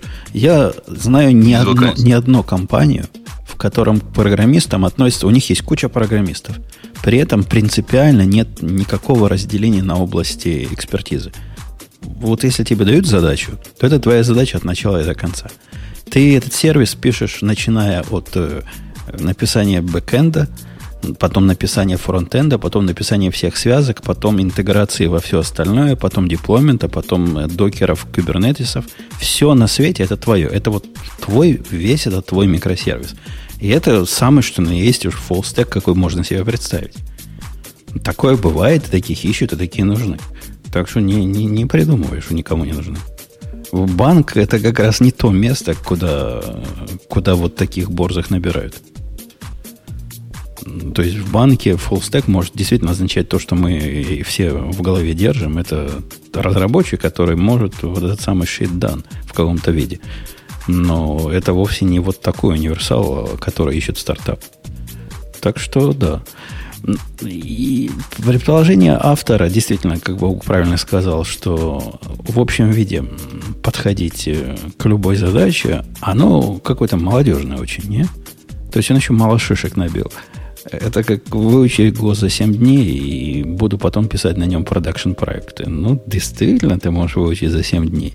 Но про продакшн проекты после этого как-то говорить сложно. Требуется еще до этого 7 лет на, на чем-то другом писать, чтобы ты мог через 7 дней на Go писать продакшн проект. Также, видимо, и с другой любой подобной простой технологией. Все согласны, судя по молчанию. Подожди, а, а как же, а как же вот эта мантра Go, что там любой, любая домохозяйка может начать написать на Go Production код через две недели, вот это вот все? Конечно, может, но такая фигня получится. Да нет, не может, но это будет код домохозяйки. Чего вы хотели? В смысле, я ничего не имею против домохозяек, но, э, ну, смотрите, вот, вот, например, вот есть Женя. Сколько у тебя прошло времени между тем, как ты начал писать на Go и тем, как ты э, рискнул что-то в production выложить? Первый проект, который в production вышел на Go, у меня вышел ровно через неделю. Э, это наш э, сервис, который распределяет нагрузку. По-моему, это был самый мой первый код на Go. Но uh-huh. я, я борзый. Я, я до этого 150 миллионов лет писал подобные вещи. И, собственно, мне язык уже не так важен. Хотя я тоже сейчас без страха не взглянуть. Я его в open source выложил только после определенного причесывания. А так, не, ну, так все в open source можно выложить только после причесывания. Но я при, примерно про это и говорю, что так и есть. Неделя прошла. Нормально. Просто нужно понимать, что это неделя человека, который много лет работает в этой области. Он ну, не, не попал ни на один из косяков, которые, которые можно было бы совершить, в, не, вообще не зная того, что ты делаешь. Когда ты приходишь на новую работу, очевидно, у тебя это не неделю займет. Ты будешь погружаться в эту область, ты будешь долго узнавать, как вообще это все это работает. Рассчитывать на то, что я уже писал на C, значит, и на ГОСТ могу, ну, это очень, очень оптимистично. Но мне кажется, здесь отличие от такого, скажем так, full stack и senior разработчика в том, что э, скорее сколько времени ему займет, чтобы разобраться. Просто потому, что у него есть опыт работы с, с разными технологиями, с разными подходами. И чтобы как раз вникнуть вот во все новое, даже в домен, это, в принципе, такое ему это даст сильное преимущество. Поэтому, например, full stack здесь может быть какая-то ментальная модель, скажем, быть другая. Потому что ты уже возможно, встречался, видел разные варианты сделать одну и ту же вещь в разных фреймворках, разных технологиях, и тебя уже ничто не может удивить или испугать. Вот так вот. А по поводу удивления, у меня вчера был разговор с начальником, почти поссорились. У него есть какой-то пунктик на на том, как программисту важно знать бизнес-область. Ну, я понимаю, он свою бизнес-область знает, там все свои трейды, квоты и все прочее. Однако он сильно переоценивает сложность этой области. Мы-то с вами понимаем, что это математика, статистика, ну, немножко выше математики, но, в общем, ничего такого мистического во всем этом нет. И ищем мы инфраструктурного инженера. То есть того, который вот эту бизнес-логику писать вообще никогда не будет. Мы не для того его берем. И вот нашелся кандидат, у которого все показатели, ну, так себе. Однако он раньше был в, в этом самом, в Чейсе работал. Причем в, в инвестиционном отделе. И я ему доказывал, ну, нам это 35-й параметр. Ну, вот вообще, 36-й по, по важности. Нет, говорит, это, это, так, это, вот, такого редко найдешь. Надо, надо, значит, позвать. В результате согласились, что позовем, но вряд ли, глядя на его резюме, что, причем такой чувак, у него имя мы не смогли ни первое, ни, ни второе произнести. То есть не произнесим двумя именами, как мы к нему будем обращаться? К такому-то чуваку. И имя конкретно сложное. Э, Зовите его Джим. Э, Боб. Еще ли Боб. Боб. Или Джим, или Боб. У нас есть один э, э, коллега, который работает, и у него имя такое не американское, сложное, поэтому, когда он кофе покупает, он всегда говорит Боб в Старбаксе. Всегда зовется Бобом. А вы что, всегда в Старбаксе говорите свое настоящее имя? Я или Витя, или Максим а по чё, настроению. А что, может, так можно было, да? Ты что, не, это ну, паранойя еще, значит, не зашкаливает. мне, мне вот очень нравится, у меня есть давний приятель, который в Штатах экспериментирует. Вообще его зовут Влад. Влад, понимаете, да? Э, и он коллекционирует разные смешные варианты того, как его написали в Старбаксе. Мое любимое, конечно, это там, где они угадали все буквы, кроме первой. Первую записали «Б». Я знал, я знал, что так будет. А помните, был какой-то клевый чувак, я не помню, кто-то из, айтишной тусовки написал, что говорит, первый раз так у меня было в Старбаксе, он сказал, мое имя Стивен через PH. Вот, и мы написали Втивен. Э, окей, пойдемте к следующей теме. Ну что, Facebook со скандалами или бог с ними? Facebook, Facebook, Facebook, тем более, что никакого скандала нет. Окей, Facebook-то Facebook. Тем более, что это как раз не скандал. Да. Э, что, что за приказ? Что за волюнтаризм такой? Почему больше не будет э, iOS в Фейсбуке? Расскажите, кто в курсе. Ксюша, нет, да iOS спросили. Мне кажется, это ну, не, не, не, волю, не волюнтаризм. Э, история на самом деле такая. Э, ходят слухи, никакого четкого подтверждения всей этой истории нет, что э, после... Помните, да, была такая история, когда Тим Кук в одном из своих интервью как-то довольно агрессивно высказывался по поводу Фейсбука и его любви собирать кучу данных. Э, и, ну, как бы это ну, довольно тяжело было воспринято Цукербергом, судя по слухам. Поэтому он вроде как написал такое внутреннее письмо, в котором велел всем э, экзекутивам, всем людям, которые на, как это, довольно высоко находится в компании, срочно переехать на Android. И даже в статье, которую ты цитируешь, ты, ты ссылаешься на Verge, говорится, что э, они пере, пере, должны переехать на Android, потому что Android, Android теперь это самая популярная операционная система в мире. Тем не менее, все вокруг по непонятной мне причине говорят, что это все из-за того, что Тим Кук набросился. А мне кажется, что настоящая причина этого... И, ну, у меня есть много знакомых в Фейсбуке, которые говорят, что, ну, похоже это, что это похоже на правду, похоже на Цукерберга. Что дело на самом деле действительно в том, что огромное количество сотрудников э, Facebook пользуются iOS, огромное количество пользуются э, телефонами от Apple, а самые популярные телефоны сейчас на Android и просто нужно знать своего врага в лицо, или там, ну давайте по-другому, знать, как, как твой сервис выглядит для твоего кастомера. Такие дела. А вот это мне фигней полнейшей кажется. Ты же, Бобук, меня прости, ты знаешь, как я тебя уважаю. Но эту фигню сказал. Потому что задумка о том, что если мы всех пересадим своих работников, не знаю, я пытался в свое время пересадить своего э, китайца с... Э, на чем он тогда разрабатывал сайт? С, с хрома на Safari. Потому что я в Safari люблю смотреть. Это примерно в ту же самую область. Предполагать, что э, от того, что твои работники, которые с этим конкретным проектом никак не связаны, понятия не имеют, как там, чего должно быть в деталях показываться. И самое большее, что могут сказать, работает, не работает. Вот если их всех перенести на ту целевую платформу, на которой большая часть твоих заказчиков, это как-то фидбэк улучшит – мне это видится полнейшей, полнейшим мне самообманом. Кажется, мне кажется, ты, ты не совсем правильно трактуешь произошедшее. Там речь идет не о том, чтобы разработчиков пересадить на Android.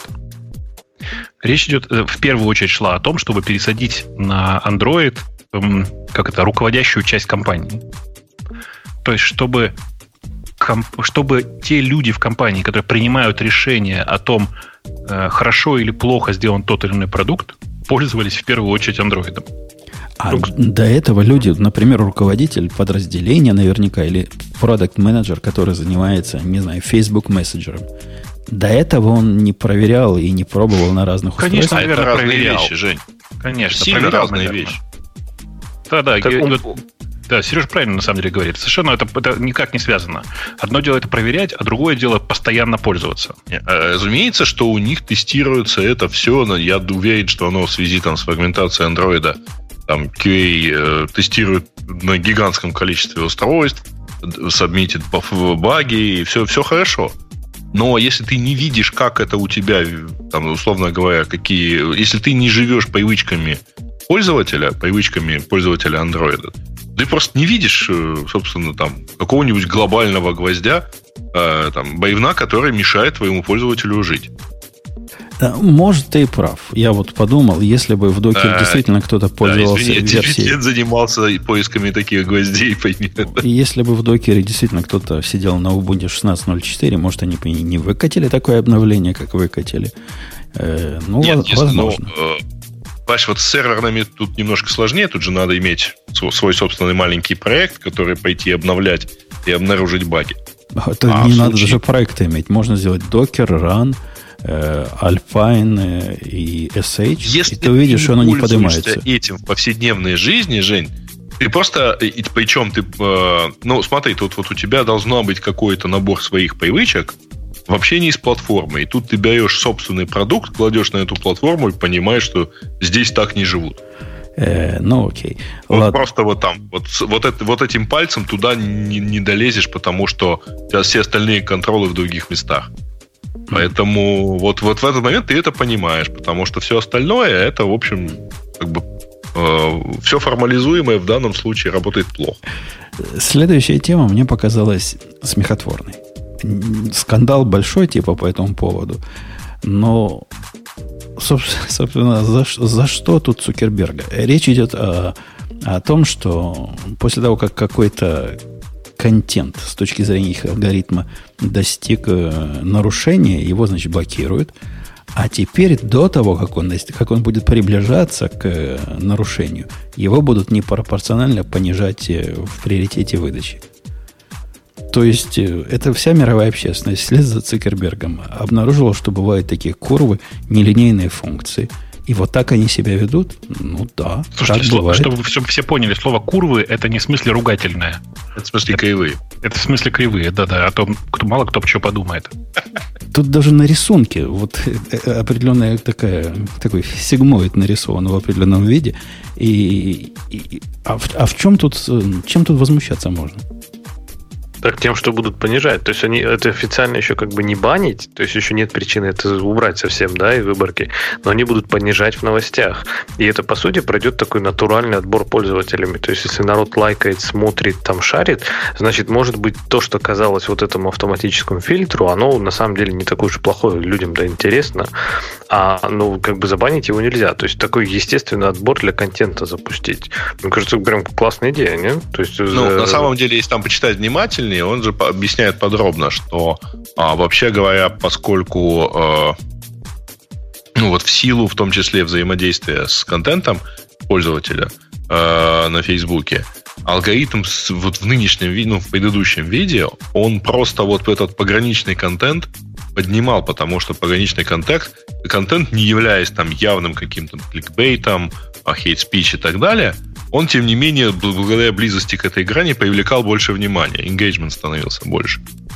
И вот поэтому, так сказать, получалось, что обычный контент воспроизводится как обычно, запрещенные блокируются, а вот как раз рискованные на грани получают непропорционально и незаслуженно большое внимание. Да нет, да? непропорционально и незаслуженно, это ты зря. Он пропорциональный и заслуженный. Это такая система с, э, с прямой корреляцией и, получилась.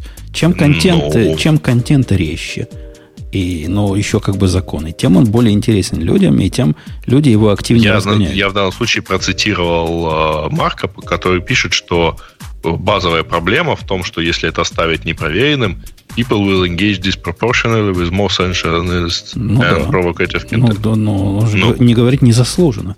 Disproportional это означает, что этот контент будет э, с положительной обратной связью, поскольку всякий популярный контент такой связью обладает. А то, что он пытается сделать, он теперь наложить, наложить вот эту самую курву на контент, который с их точки зрения э, приближается к каким-то нарушениям. И, по-моему, это нормально. То есть я, я в принципе их цензурую по большому счету, но если уж у нас есть цензура, почему она должна быть бинарной? Почему она фильтром должна быть, да или нет? Он вполне может быть э, в множественном состоянии. То есть, то есть ты за то, что они будут понижать этот контент? Мне не кажется, что это что-то новое. То есть в тот момент, когда у них вот в этой их, их кривой есть э, момент насыщения полного, когда все уже контент не проходит, то логично предположить, что до момента насыщения есть вот догоняние к этому насыщению, которое тут нелинейно, очевидно, идет, и где-то можно там, не знаю, в этом, в точке, как это, inflection называется, точка насыщения, где-то там уже начинать понижать выдачу. Э, ну, тут только остается вопрос в том, а, а не является, ну, не даст ли этот фильтр блокировку или там понижение, непропорциональное понижение действительно качественного контента, который просто в силу своего содержания, ну, как бы он должен быть там, не то, что он не провокационный, но он просто действительно реально привлекает больше внимания. Потому что как они вот, собственно, провокативность контента, она же тоже достаточно субъективная. А, конечно, она субъективна. И у них для этого есть целая рабочая группа леваков, которые должны э, провокационность контента э, оценивать. Она Нет, сказал сторонник консервативных партий, да. Ну, это не я придумал. Ты посмотри на, на этот комитет. Это открытая информация. Там левак на леваке сидит и прогрессивистом погоняет. Э, вся, вся эта идея плохая с точки зрения свободы самовыражения. Однако, во-первых, они частная компания могут делать, что хотят. А во-вторых, это техническое изменение мне как раз не кажется чем-то ну, уж сильно странным в, в, в концепции их э, основных и обычных действий. Ну да, ну вот такую, вот такую технику добавили. Ну хорошо. Ну ладно. Или плохо. Ну не хуже, чем раньше было. А... Здесь, мне кажется, народ чаще еще возмущается тем, что, по сути, здесь Facebook выступает таким судьей. То есть Facebook говорит, что если... Ну, понятно, что народу больше нравится жареное такое, да, вот где-то на грани. То есть такие российские шуточки, вот это, ну, я не знаю, все, что вот такое вот совсем-совсем рядом, да. И э, как бы Facebook говорит, что вам это, в общем-то, не нужно, это нехорошо, это не очень клево. Но если там миллион лайков, если там миллион обсуждений, то какое ваше собачье дело? People, people хочет этого и хавает, и им это все нравится. То есть почему Facebook решает за нас там, с точки зрения моральности, что вот это вот, вам лучше вот это не смотреть, потому что вроде как она не очень. А вот, э, вот это посмотрите, оно будет как хороший такой проправленный контент. Мне кажется, людей зачастую возмущает то, что Facebook берет на себя такую роль какую-то, которая немножко не соответствует статусу компании компании. И вот это, наверное, выбешивает так, людей. Так, ну, так, конечно, мере, да, конечно, фундаментально идея о том, что э, спич, он свободный, потому что сам по себе спич не является э, никаким преступлением, никаким нарушением, это фундаментальная идея. И как только ты начинаешь с этой идеей немножко играться, как они играются, а именно вот с этого момента уже нельзя говорить, а до этого момента можно. От этого возникает масса всяких интересных проблем. Э, ну, подожди, э, они же не являются, они тоже являются частной компанией. Ну, и я... в свое время, кстати говоря, суд признавал за Гуглом, э, как вот PageRank и все прочие показатели выражением права и свободы слова, так сказать, в том числе компания. Она имеет право иметь э, свое мнение о любом другом сайте, хороший он или плохой. Да я, я с этим не спорю. Я просто э, объясняю, почему, если вот это не работает на уровне государства, с чего мы взяли, что на уровне Фейсбука, который высоколобый, это будет работать хорошо. Вот от этого и проблема, которую Леша объясняет. Народ какой-то спич считает интересным, достойным и, и, и хорошим, а Гуглы вместе с Фейсбуками занимаются его фильтрацией. И мне ну, это лично кажется полнейшим безобразием, однако это их личное дело. А наше личное дело, дело, а наше личное дело их, уйти их в другой. Право. Да, конечно. Конечно. А ваше право пойти в другой Facebook. Несомненно, наше право пойти в другой Facebook. Или в другой Twitter. Или в другой Google. Угу. Да, да, вот в эти места другие пойти. Хотя там у тоже у вас все там не такое разнообразие. Все, все вообще... с этим не так просто. Там, там есть. Сейчас их приравняют как э, производителям электричества. Посмотрим, как им это понравится. Я у, думаю, что им, им это очень не понравится. Утилити провайдерами будут, и вот тогда, тогда поглядим. Э, окей. В общем, понятно все. С точки зрения математики ничего тут странного нет, э, арифметики, а с точки зрения здравого смысла, ну, мы все сказали. Бобук, что на тебя смотрит? А нам не надо еще в, там в тему слушателей, все такое? Нет, я просто не знаю. Не, не, не смотрел. Не, а что, еще, можем пока. Еще на тему есть время уж точно. Смотрю. Я не очень понимаю, насколько для вас это актуальная история про Cloudflare, который запустил отдельное приложение для установки. Это шикарная тема. Если да? бы ты не Расскажи. выбрал, ты бы был бы просто полнейшим лохом. Лохом. Лох. Лохом, мне кажется. Лох. Не знаю, неважно. Да. Ну, что ты хочешь от иностранца? Программа да, для... Cloudflare, вот эта программка, которая ставится на iOS. Ну, там она должна переписать на тебе. На Android она тоже есть, если что. Она да. ставит, не, она не переписывает, она ставит тебе VPN. Профиль ставит тебе. Она даже mm-hmm. VPN тебе не ставит. Э, цеместо в другом. Я к чему про iOS? Или про Android? Где-то она куда, iOS, куда, да. куда ставилась, она просила доступ к контактам, доступ к микрофону. Программа, которая для security придумана. И их объяснение было, спросили, а нафига Казибайм, почему вам доступ к микрофону нужен? Они говорят, а мы тут э, такой сторонний пакет используем, по которому можно голосом отчеты послать. И вот если что не так пошло, ты его потрясешь и голосом скажешь, у меня упал вот такой-то адрес.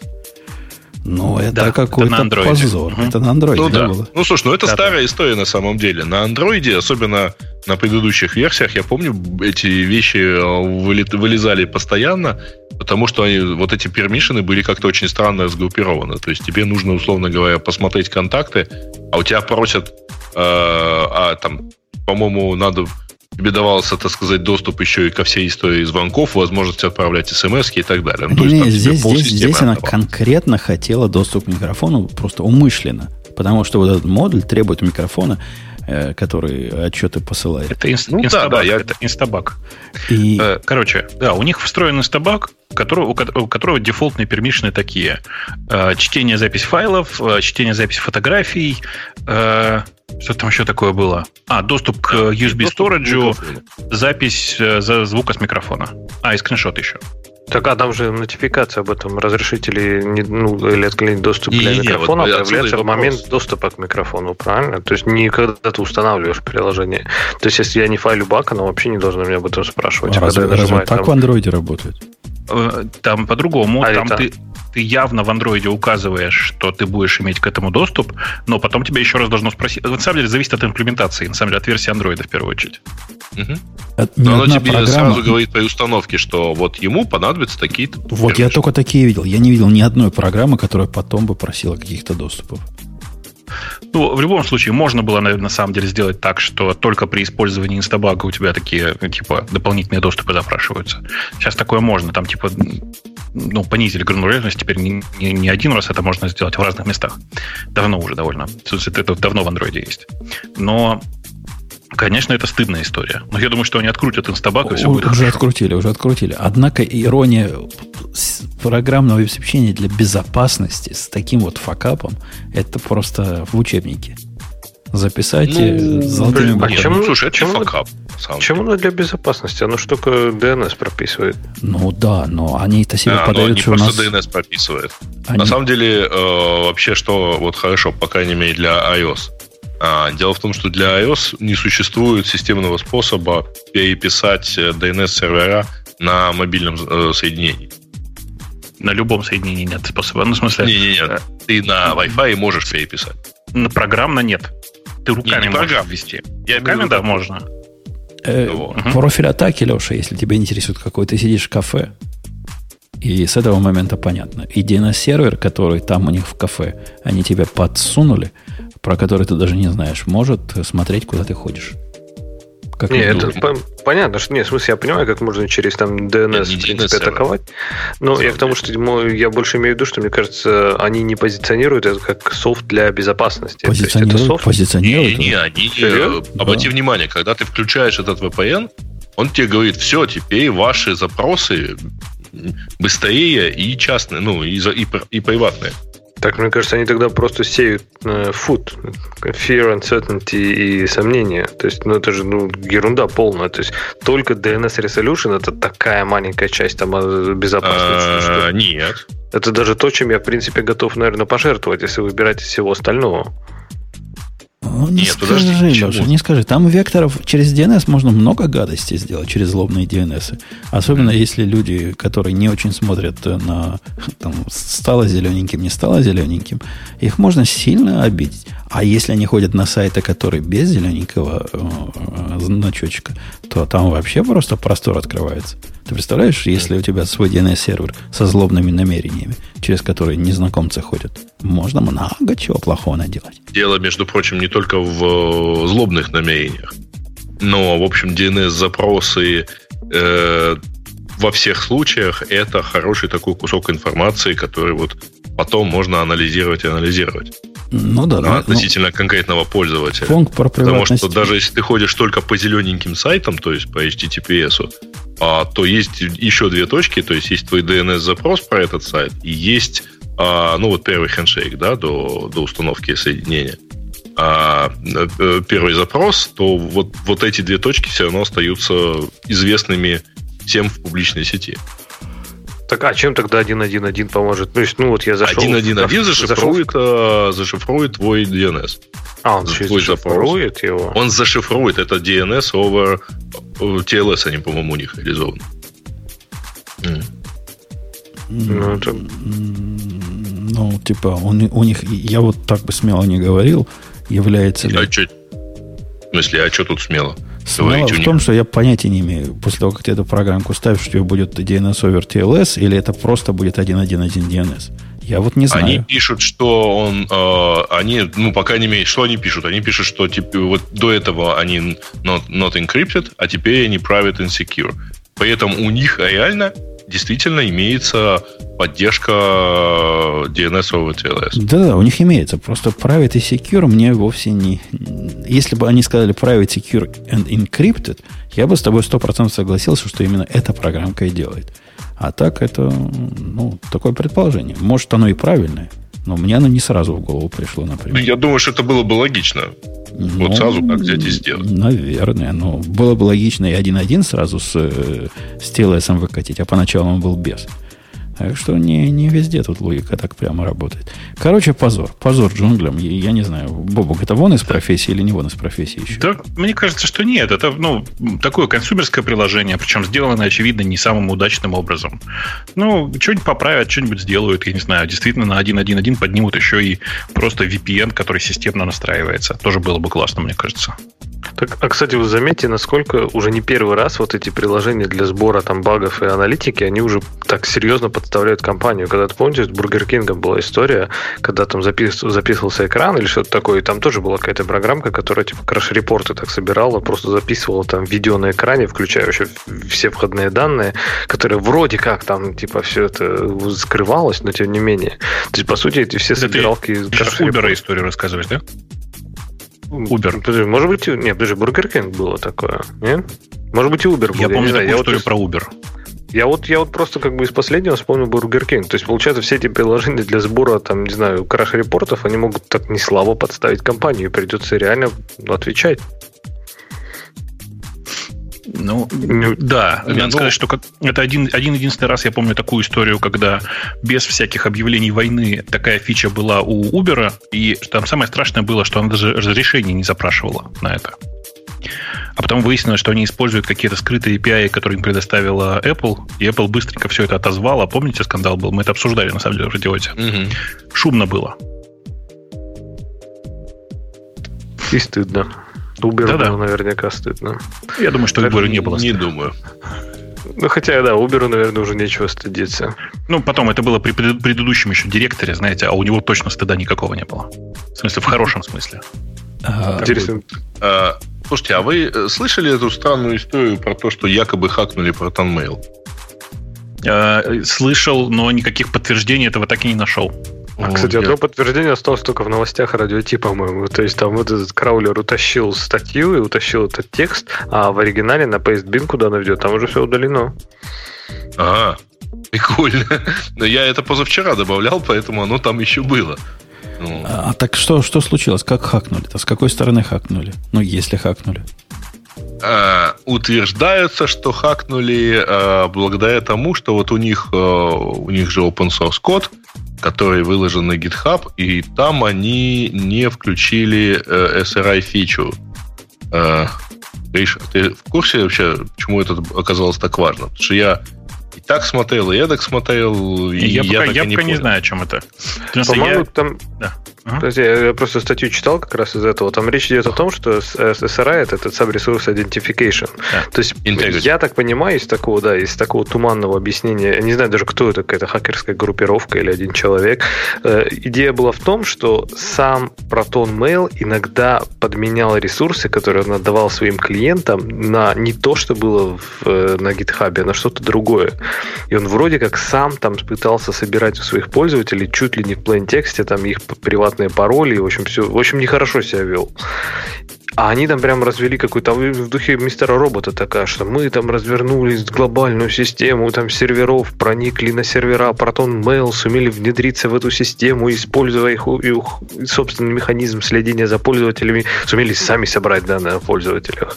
И потом все это скинули в файлик и, в общем, грозятся, если Proton Mail не заплатит выкуп, то они грозятся тем, что они там выложат, по-моему, какие-то сверхсекретные переговоры правительственные, и еще так туманно сказали, как какие-то высокопоставленные CEO рассказывают свои подвиги, там, э, которые не хочется, наверное, знать всем остальным людям в мире. Ну, в общем, они прям откровенно шантажируют, и, там, говорю, в духе мистера робота, там, что мы готовы продать наши эксплойты, наши сервера, и, и там, в общем, очень какая-то запутанная история, и, по-моему, все следы потихоньку удаляют ее из интернета. Да, я пошел посмотреть в их... На самом деле, ProtonMail э, очень хорошо ведут свой Reddit. Я туда сходил посмотреть. Вы можете сходить посмотреть отдельно. Я вам тоже могу ссылочку прислать. Эм, короче, если очень коротко, то это просто был... Э, как это? Утка. Вот как правильно сказать. Угу. Просто утка в чистом виде. Никаких доказательств, ничего, никаких подтверждений. Э, ну, вообще ничего. А Грей купился. Что не делает? А? Да, ты купился. Все мутка. А я вообще не покупался. Я увидел заголовок, посмотрел, ну, мне, я увидел после этого у чувака, которого интересуется безопасностью, и думаю, ну вот, нормально, разберемся, и закинул. И, нет, мы, нет. и мы разобрались. Классная, классная история, конечно, э, но я думаю, что если бы это произошло, то шуму было бы сильно больше. Прямо сильно больше, потому что я знаю очень много людей из э, большой политики, не российской, которые ну, типа, я трех знаю человек из большой нероссийской политики, которые используют ProtonMail в качестве основной почты. И там, ну, Бедные потенциально люди, можно... А? Как же они мучаются? Почему мучаются? Ну, как? Мне года использования хватило. Не, не видишь, э, это же вопрос э, трейдофа. Они уверены, что так, это единственный для них способ сохранить безопасность. Я, да. я в это не сильно верю, но тем не менее. Я тоже в это, честно говоря, не сильно верю, а так, вообще говоря, э, ну, как пользовательский продукт, он так примерно находится ну, году где-то, наверное, он, в 2001. Он стал, он, он стал получше все-таки. Сейчас он стал получше. Ну, вот не знаю, я вот лет, последние пару лет. месяца не, не ходил, не смотрел на него, а вот три месяца назад это было более чем ужасно. Ну, ну да, это довольно, довольно тяжело. Но я, я действительно не очень понимаю, чем руководствуются люди, которые это делают, но, тем не менее, почему бы нет? Видишь, люди так или иначе им, им пользуются, надеются на безопасность. Пока вроде бы все получается. Давайте, правда, в, в темы наших слушателей, что ли, пойдем. Там что-то интересное это было вообще на этой неделе или нет? Да. А, сервисы Амазона на простом английском. А, нет, это у меня что-то добавилось неправильно. Нет, это, это, это поменяй сортировку. Дык я ее... А, ты глянь. Женя, зачем сбросил чего-то? А, на HTTP-3 ушло, фуллстеки вечные медлы мотели, а Amazon с э, Java э, Смотрели? Окей. Да. Да. Про Oracle смотрели. Да что такое, Жень, ты что, отсюда набирал темы, что ли? Зачем? MemSQL 6.7 доступно для, бесплатно для коммерческого использования. Вот. Что значит зачем? во-первых, это одно из назначений, а во-вторых, э, ну, разные умы находят новости примерно в одних и тех же местах. Окей, хорошо, да. Короче, так, почему тормозят докеры? Подожди, MemSQL 6.7. Ну, вот же тема с 5 плюсиками. И бесплатно теперь. Ну, бесплатно до 128 гигабайт. Э, ну, теперь, может, и начнем, потому что 128 гигабайт не так, чтобы и мало для... Гигабайт. Да, да, гигабайт не так, чтобы и мало. Очень может быть. Он, у меня, ты, у меня ты серьезно хочешь попробовать? Не, я не хочу. У меня коллега тут сильно страдает. Он э, долгие годы жил с... Э, это называется MapDB. Такая uh-huh. балалайка, которая позволяет off-hip делать коллекции для, а, для Java. Ты знаешь, Леша, про такую штуку?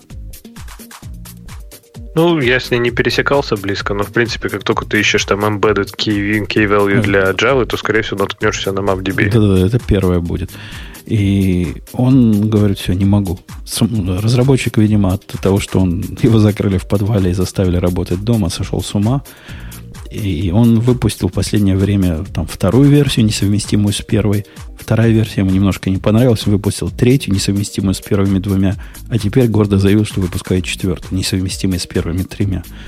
И вот это моего коллегу сильно достало, и он конкретно пошел вот в эту область, как же сделать ну, вне garbage коллектора вот эти, вот эти вещи.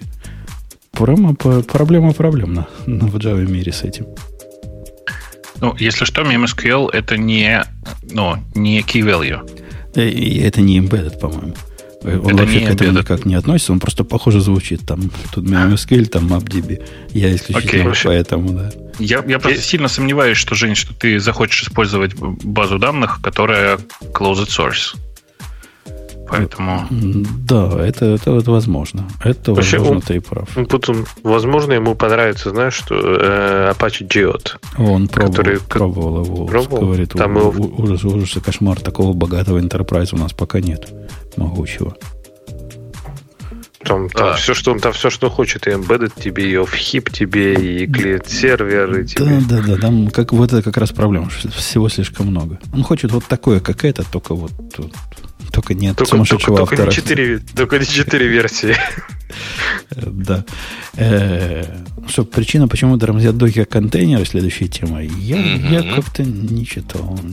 Еще одна ну, причина. Если вкратце, потому что логи пишут. Куда? Какие? Докер, докер в среднем логи не, логи не пишет. Не-не-не, там э, значит, используются два, по идее, легких процесса. Убивали друг друга, друг друга ну, а, если... и запуски внутри докера. Если, если очень-очень коротко, то там э, автор выяснил, что оказывается докер-процессы шарят общее ядро. Да ты что? Да не может быть. Что, не настоящая виртуальная машина? Да и не вот может это, быть. И вот, и вот это скандал, интриги, расследования, да, что, мол, имейте в виду, это все обман, вот это вот, вот такое вот. Нет, там, там не интересно как бы расследование, как они до этого докопались, но, в принципе, ну, ну да, шарят.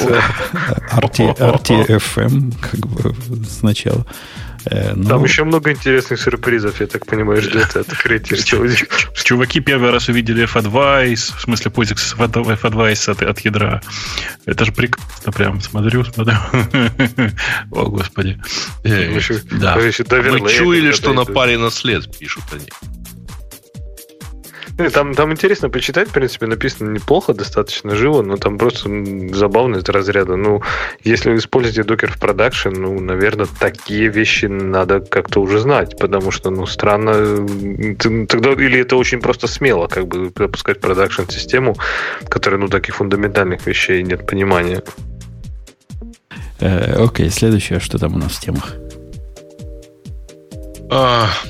Mozilla перед, сезоном праздников составила гайд, как выбрать в качестве, выбрать в качестве подарка устройство, которое не будет за вами следить. Ну, вот где-то сидит такой странный маркетолог в Mozilla и думает, что это реально маркетинг. Да ну. не, там вы посмотрите внимательно, как это работает. Ты там выбираешь какой-нибудь нужный тебе продукт, тыкаешь на него и сам указываешь, насколько криповым тебе кажется это устройство и насколько ты его готов купить. То есть это UGC сервис, понимаете? Угу. Ну, ну вот.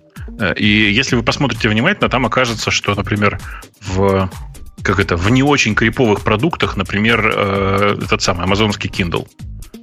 Или ну, Алекса, Алекса, да, наверное, типа все доверяют. Типа, а что такого? Ну, может, стоит устройство. А iPod вот... Э, Нет, Алекса низко. Алекса низко находится. То есть, то есть есть, есть еще инстинкт самосохранения у людей, да, он работает. Э, ну да, прям, ну, ну там удивительно, я говорю, типа PlayStation и Kindle довольно высоко находятся. Э, и что-то что там еще меня там удивило. А, какие-то из смарт-часов там довольно высоко находятся. Я уж не помню, какие, но что-то там такое было прям... Э, по-моему, такие же, как у меня были вот эти часы Samsung Gear. Не, ну Kindle даже не получил их этой самой птички. О том, что... Птички не получил, не но находится высоко. Находится высоко по юзерскому. Ну, в середине да. как-то. Жди. А Kindle за мной следит? Ты не знал. Не, слушай, я думал только странички там перелистывать. А я его в режиме в самолете держу все время. Это помогает? А, ну, если не ты этому режиму веришь. Тут, тут и, и, и Chromecast гугловый есть, да и как они... О, а, как тоже... это прекрасно. Apple TV. Они считают, что Apple TV за нами не следит, и у него даже есть минимум security стандарт. В смысле, этот, ну, бэджик этот. Ну, так это же и плоская, и HomeKit. Прикиньте. В смысле, как называется? Home, home, HomePod. Ну, Вообще и, не следи. И Sonos Я, тут же что-то. Кстати, очень прикольно было. Э, на веб-саммите сходил на, э, конфер... ну, на, на одну из презентаций. Ну, там как много потоков. Вот на одном из них значит, вышел на сцену, вышла на сцену группа э, экспертов от Avasta, во главе, кстати говоря, с типа амбассадором Avasta, которого, которого зовут Гарри Каспаров. Uh-huh. Вот. И а, а, значит, ну, Каспаров на хорошем таком, почти лондонском английском а, рассказал, что вот очень важно, что там безопасность и smart home и так далее. А потом вышел мальчик из этой же команды, а, уже с нормальным русским акцентом, и начал рассказывать, как посредством, вот, вот у вас есть smart home, вот, вот мы тут его собрали, значит, здесь есть камеры, а здесь есть звонки умные, там есть Alexa, есть Siri, есть еще чего-то. И вот посмотрите, что мы сейчас с ним сделаем.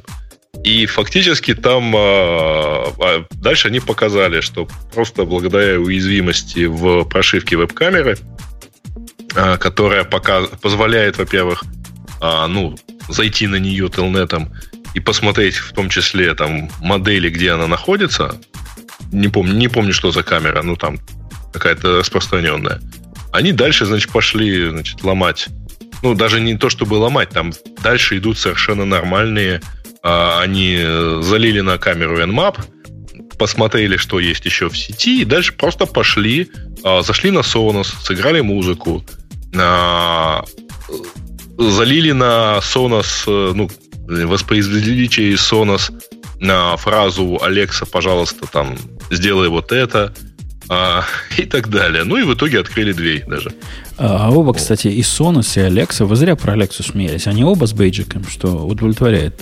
Alexa тоже удовлетворяет security минимально. У Sonos, кстати говоря, во внутреннюю сеть торчит веб-сервер. Ну, то есть вообще наружу торчит веб-сервер. Из, Но... из Sonos. На всякий случай, это секурный веб-сервер. Там все в порядке.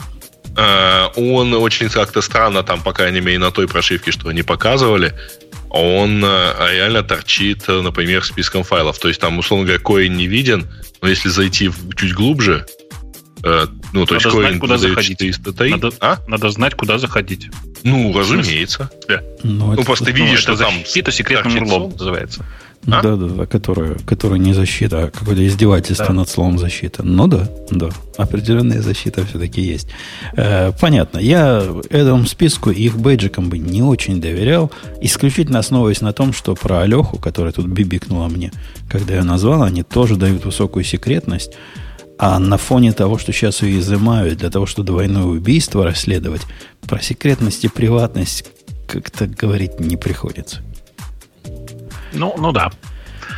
Mm-hmm. Эм, что да, там еще Linux интересного? Shell для iOS.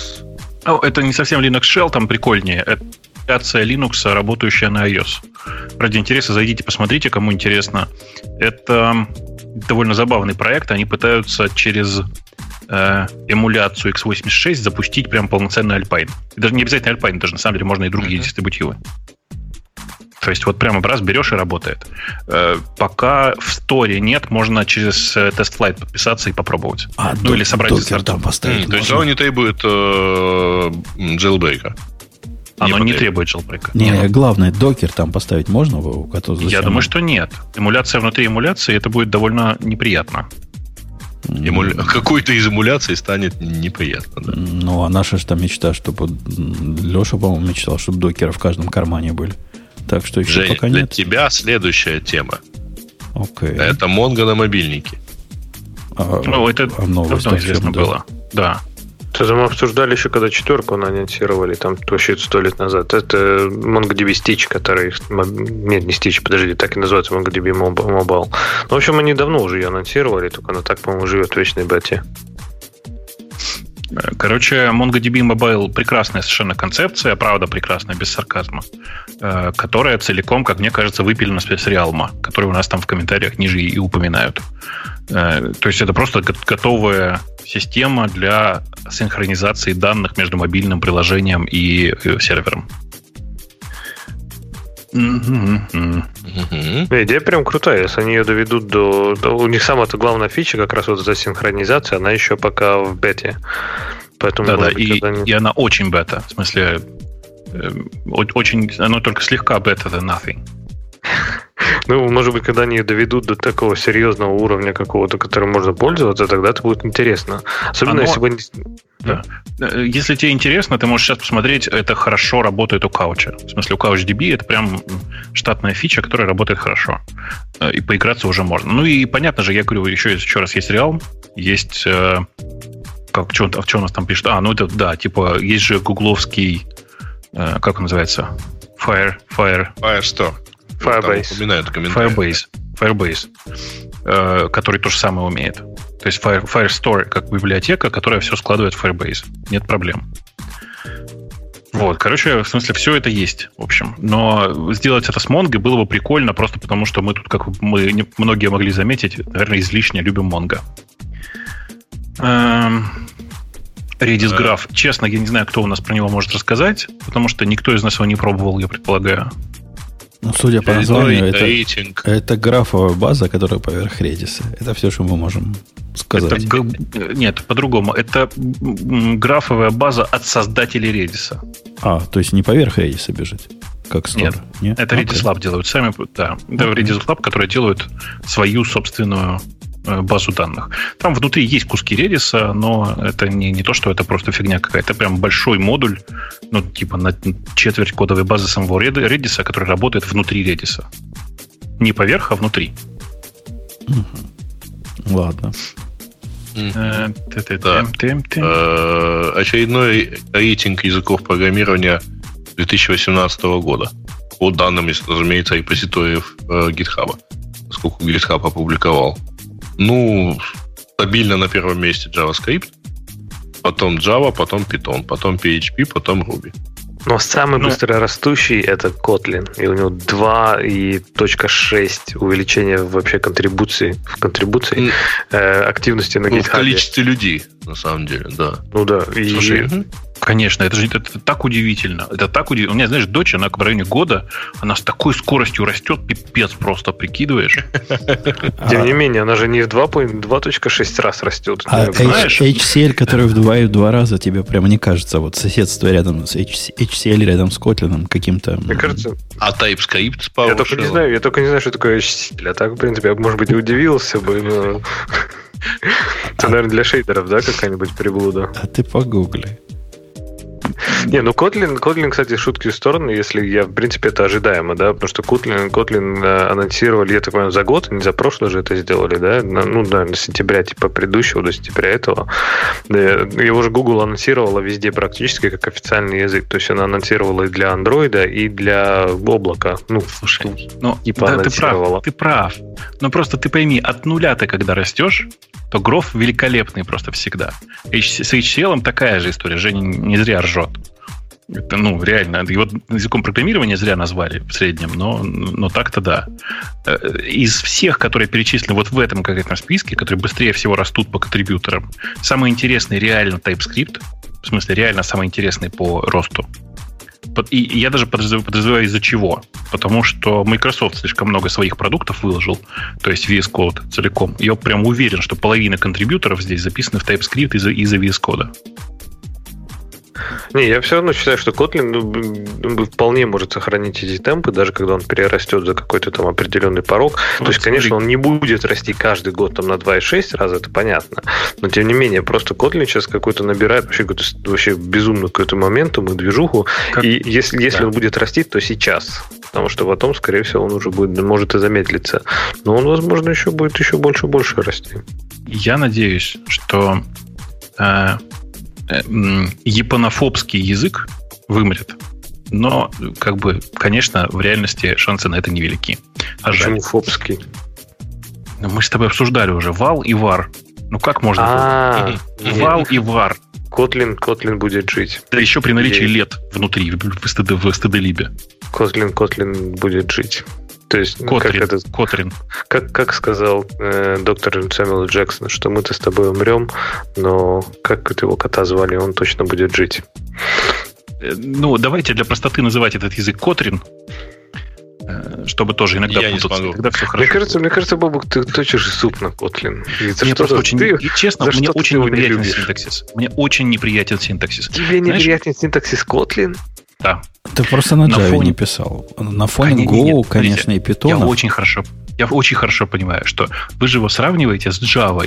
И так вот это купи козу, продай козу, помнишь, да? Нет, не с, не с Java. Почему? Я сравниваю это вообще практически со всеми. Я говорю, единственный язык, который я вообще скажу, что приятнее по синтаксису, чем Kotlin, это C-Sharp, и все. Чуть не сказал C++, прости господи. Sharp? Ну, C-Sharp, да. В смысле, в Enterprise, наверное, да. Но у меня четкое ощущение, что вы все так топите, топите за Kotlin исключительно из-за того, что у вас, простите, сейчас будет неприятное сравнение. Эм, в некотором отверстии была швабра, и вот сейчас вы ее немножечко вытащили с помощью Котлина. И такие, о, блин, вот Котлин зашибись. Но вообще-то проблема в швабре, которая черти где торчит. Ты JVM, да, сейчас имеешь в виду? Ну, возможно, Нет. да. Нет. А, Kotlin, кстати, мне кажется, что как раз он не пытается быть, быть... Э, его все называют лучшей Java. Я, кстати, не считаю, что его лучше Java. И мне не кажется, что это именно только после Java. То есть Kotlin в очень многих отношениях приятный язык. Да, там есть некоторые вещи, которые я бы сделал по-другому. Но именно с точки зрения, как он работает... Во-первых, там синтаксиса мне очень нравится. И как работает комьюнити, и как работает вообще, э, скажем так, их приоритеты, их цели, прям они совпадают с тем, что я бы хотел видеть в языке. И вот это очень здорово. А тебе не кажется, что тайминг их как раз не самый лучший оказался? Я просто видел на примере своего коллеги, который вот как ты активно так возбудился Котлином. Его возбуждение сильно упало. Он на него как на лучшую Java смотрит. После того, как Java стала сама лучшей Java. Так, а почему ты думаешь, Java стала лучше Java? То есть как раз таки, в том числе Kotlin, начал наступать уже на пятки. Все О, начали понимать, я что... Я тебя умоляю. Ну, Гру, Груви на эти пятки что... 10 лет наступал и что-то не наступил. А нет, тут Kotlin пришел и наступил. Kotlin уже, кстати, обогнал Groovy, по-моему, там практически, ну, может быть, не по использованию, но ну ладно, не буду врать, может, не обогнал еще по использованию. Не, ну, понятно, что Java не из-за Kotlin, да, это сделала. Но Kotlin один из таких вот звоночков. Groovy, Kotlin, Scala, они все, в принципе, как бы заставили как раз Java немножко пошевелиться. И, Слушай, да come on. Ну, но Java не сделает Kotlin, но не Java никогда не сделает Kotlin. Твой э, коллега может, в принципе, поуспокоиться, потому что у них все равно приоритеты остаются те же, правильно? Обратная совместимость и стабильность. И они некоторые вещи ну, никогда туда не принесут принесут просто. Как, как и Котли некоторые вещи не принесет, и это круто. Слушайте, ну это что получается? Ты сейчас что говоришь? Что вам все равно придется писать и на Java, и на Kotlin? То есть вы будете это шваброй туда-сюда все время делать, что ли? Ну, мне кажется, это перебор. Почему придется писать ну, и на Java, и на Kotlin? Но э, ты просто сейчас уверенно говоришь, что Kotlin Java не заборет.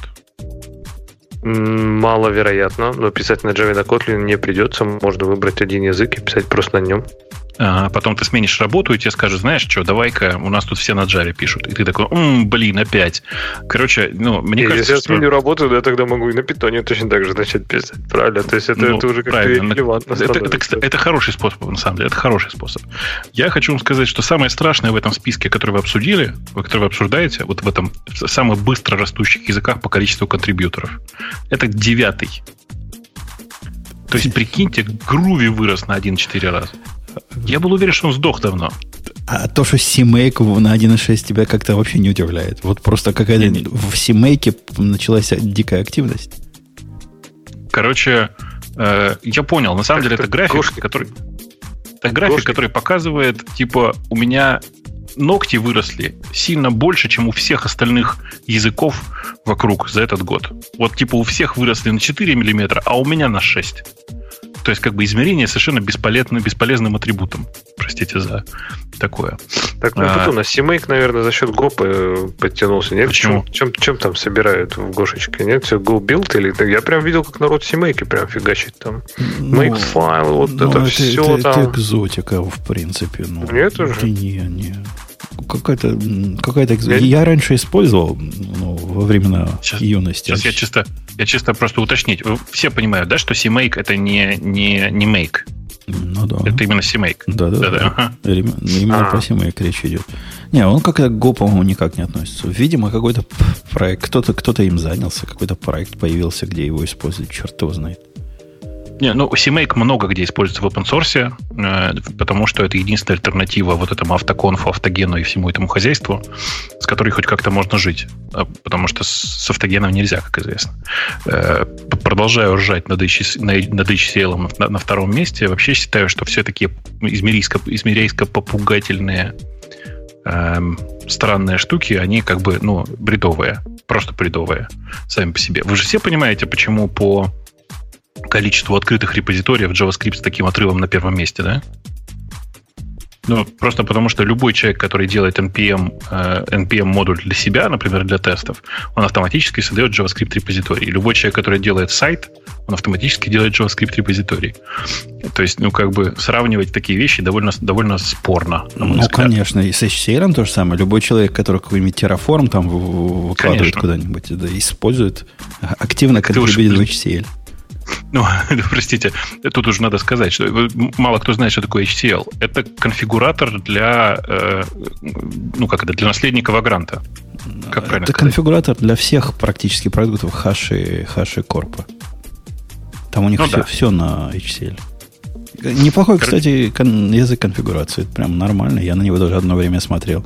И еще раз посмотрю. Тут моя тетка Ямла выкатила новый. Господи. Как люди невнимательны к пробелам. Это просто удивительно. Она добавила две секции в яму. В двух сделала разные ошибки. И оба, потому что тут пробел, значит, не доставила, тут пробел лишний поставил. Прямо тетки и яму плохо совместимы. А я как-то в последнее время вот прям запал на Томл по непонятной причине. При том, что он ну, ничего особенного себя особенно не представляет, но как-то почему-то он мне визуально оказался комфортен. Я, я и про него думал, но если уж с Ямла куда уходить, я бы, наверное, на HCL ушел бы. Как-то он мне ближе. Мне не нравится Ямл, прям совсем. Ну, кому, кому нравится, да. ну, кому нравится, ну, сам. Ну, хипстота, хипстота, перейди на енота. С енота на Якова, с Якова на всякого.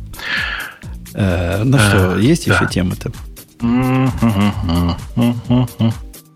Пытаюсь пойти там что-нибудь интересное. Что такое?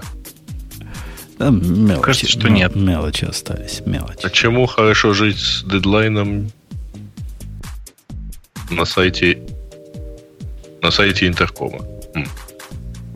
Ну, Короче, ну, а кто это читал? Да никто, не никто. читал. Никто не читал. Ладно. Про бесконтейнерные лям, лямды на, на базе V8. Обсуждали. Да, мы обсуждали. Или собирались, как на гиковском выпуске обсуждать. Помню, что был разговор про эти дела. Это же Вики, как они называют, Workers, которые... Workers, да. Да, что-то мы про это говорили. Я пытался до них доступиться, кстати, вообще никаких. Когда нажимаешь, нажимаешь типа, получить, запросить бету, они говорят sign in, нажимаешь sign in, тебя просто кидают на твой дашборд, и все, никакого способа получить доступ к этим воркерам, даже куда-то там на invitation очередь записаться пока нет. Я, я уже записался и даже получил разрешение. Да?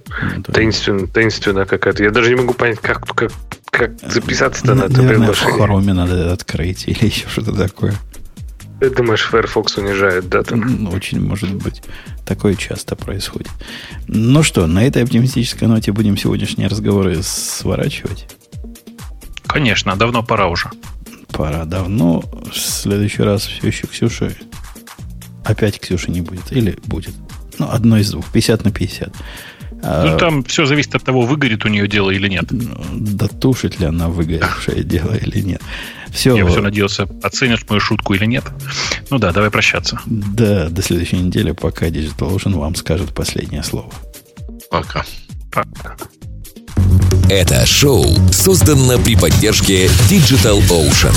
Digital Ocean – провайдер доступного облачного хостинга. Всего за 55 секунд и 5 долларов в месяц вы можете создать свой облачный сервер в одном из дата-центров, расположенных в Нью-Йорке, Сан-Франциско, Амстердаме и Сингапуре, и управлять им с помощью простой, интуитивно понятной панели управления или воспользоваться мощностью мощным API. Начните прямо сейчас.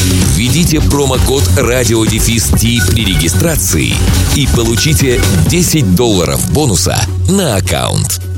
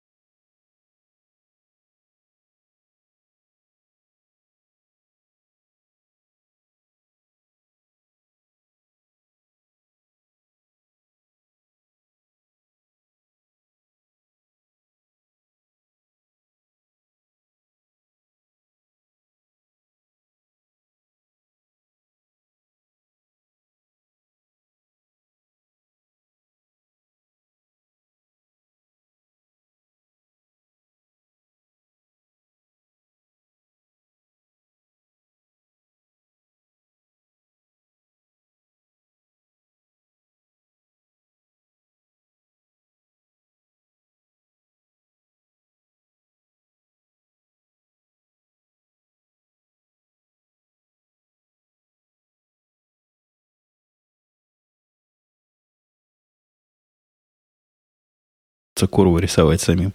Кого блочить, кого не блочить. Э, ну что, пойдем? Да, конечно, давайте. Да, пожалуй. Все. У Гаиши тем более пол второго. Да. Все. Я просто в Грецию улетаю прямо сейчас. В Грецию? Ну, у, у меня не пройден последний ассасин, и надо срочно допроходить. Ага. Это же в Греции okay. дело происходит. Окей. Okay. Okay. В Грецию, ну, в Грецию. давай. Все. Да, там, там все есть. в древней, да, пока. да? Пока. пока. Совсем ну, такое, да. Пока. Пока. Э, да, все, пока. Я там упоминал, мальчики и девочки, про проектик, что я главы пытаюсь э, добавить.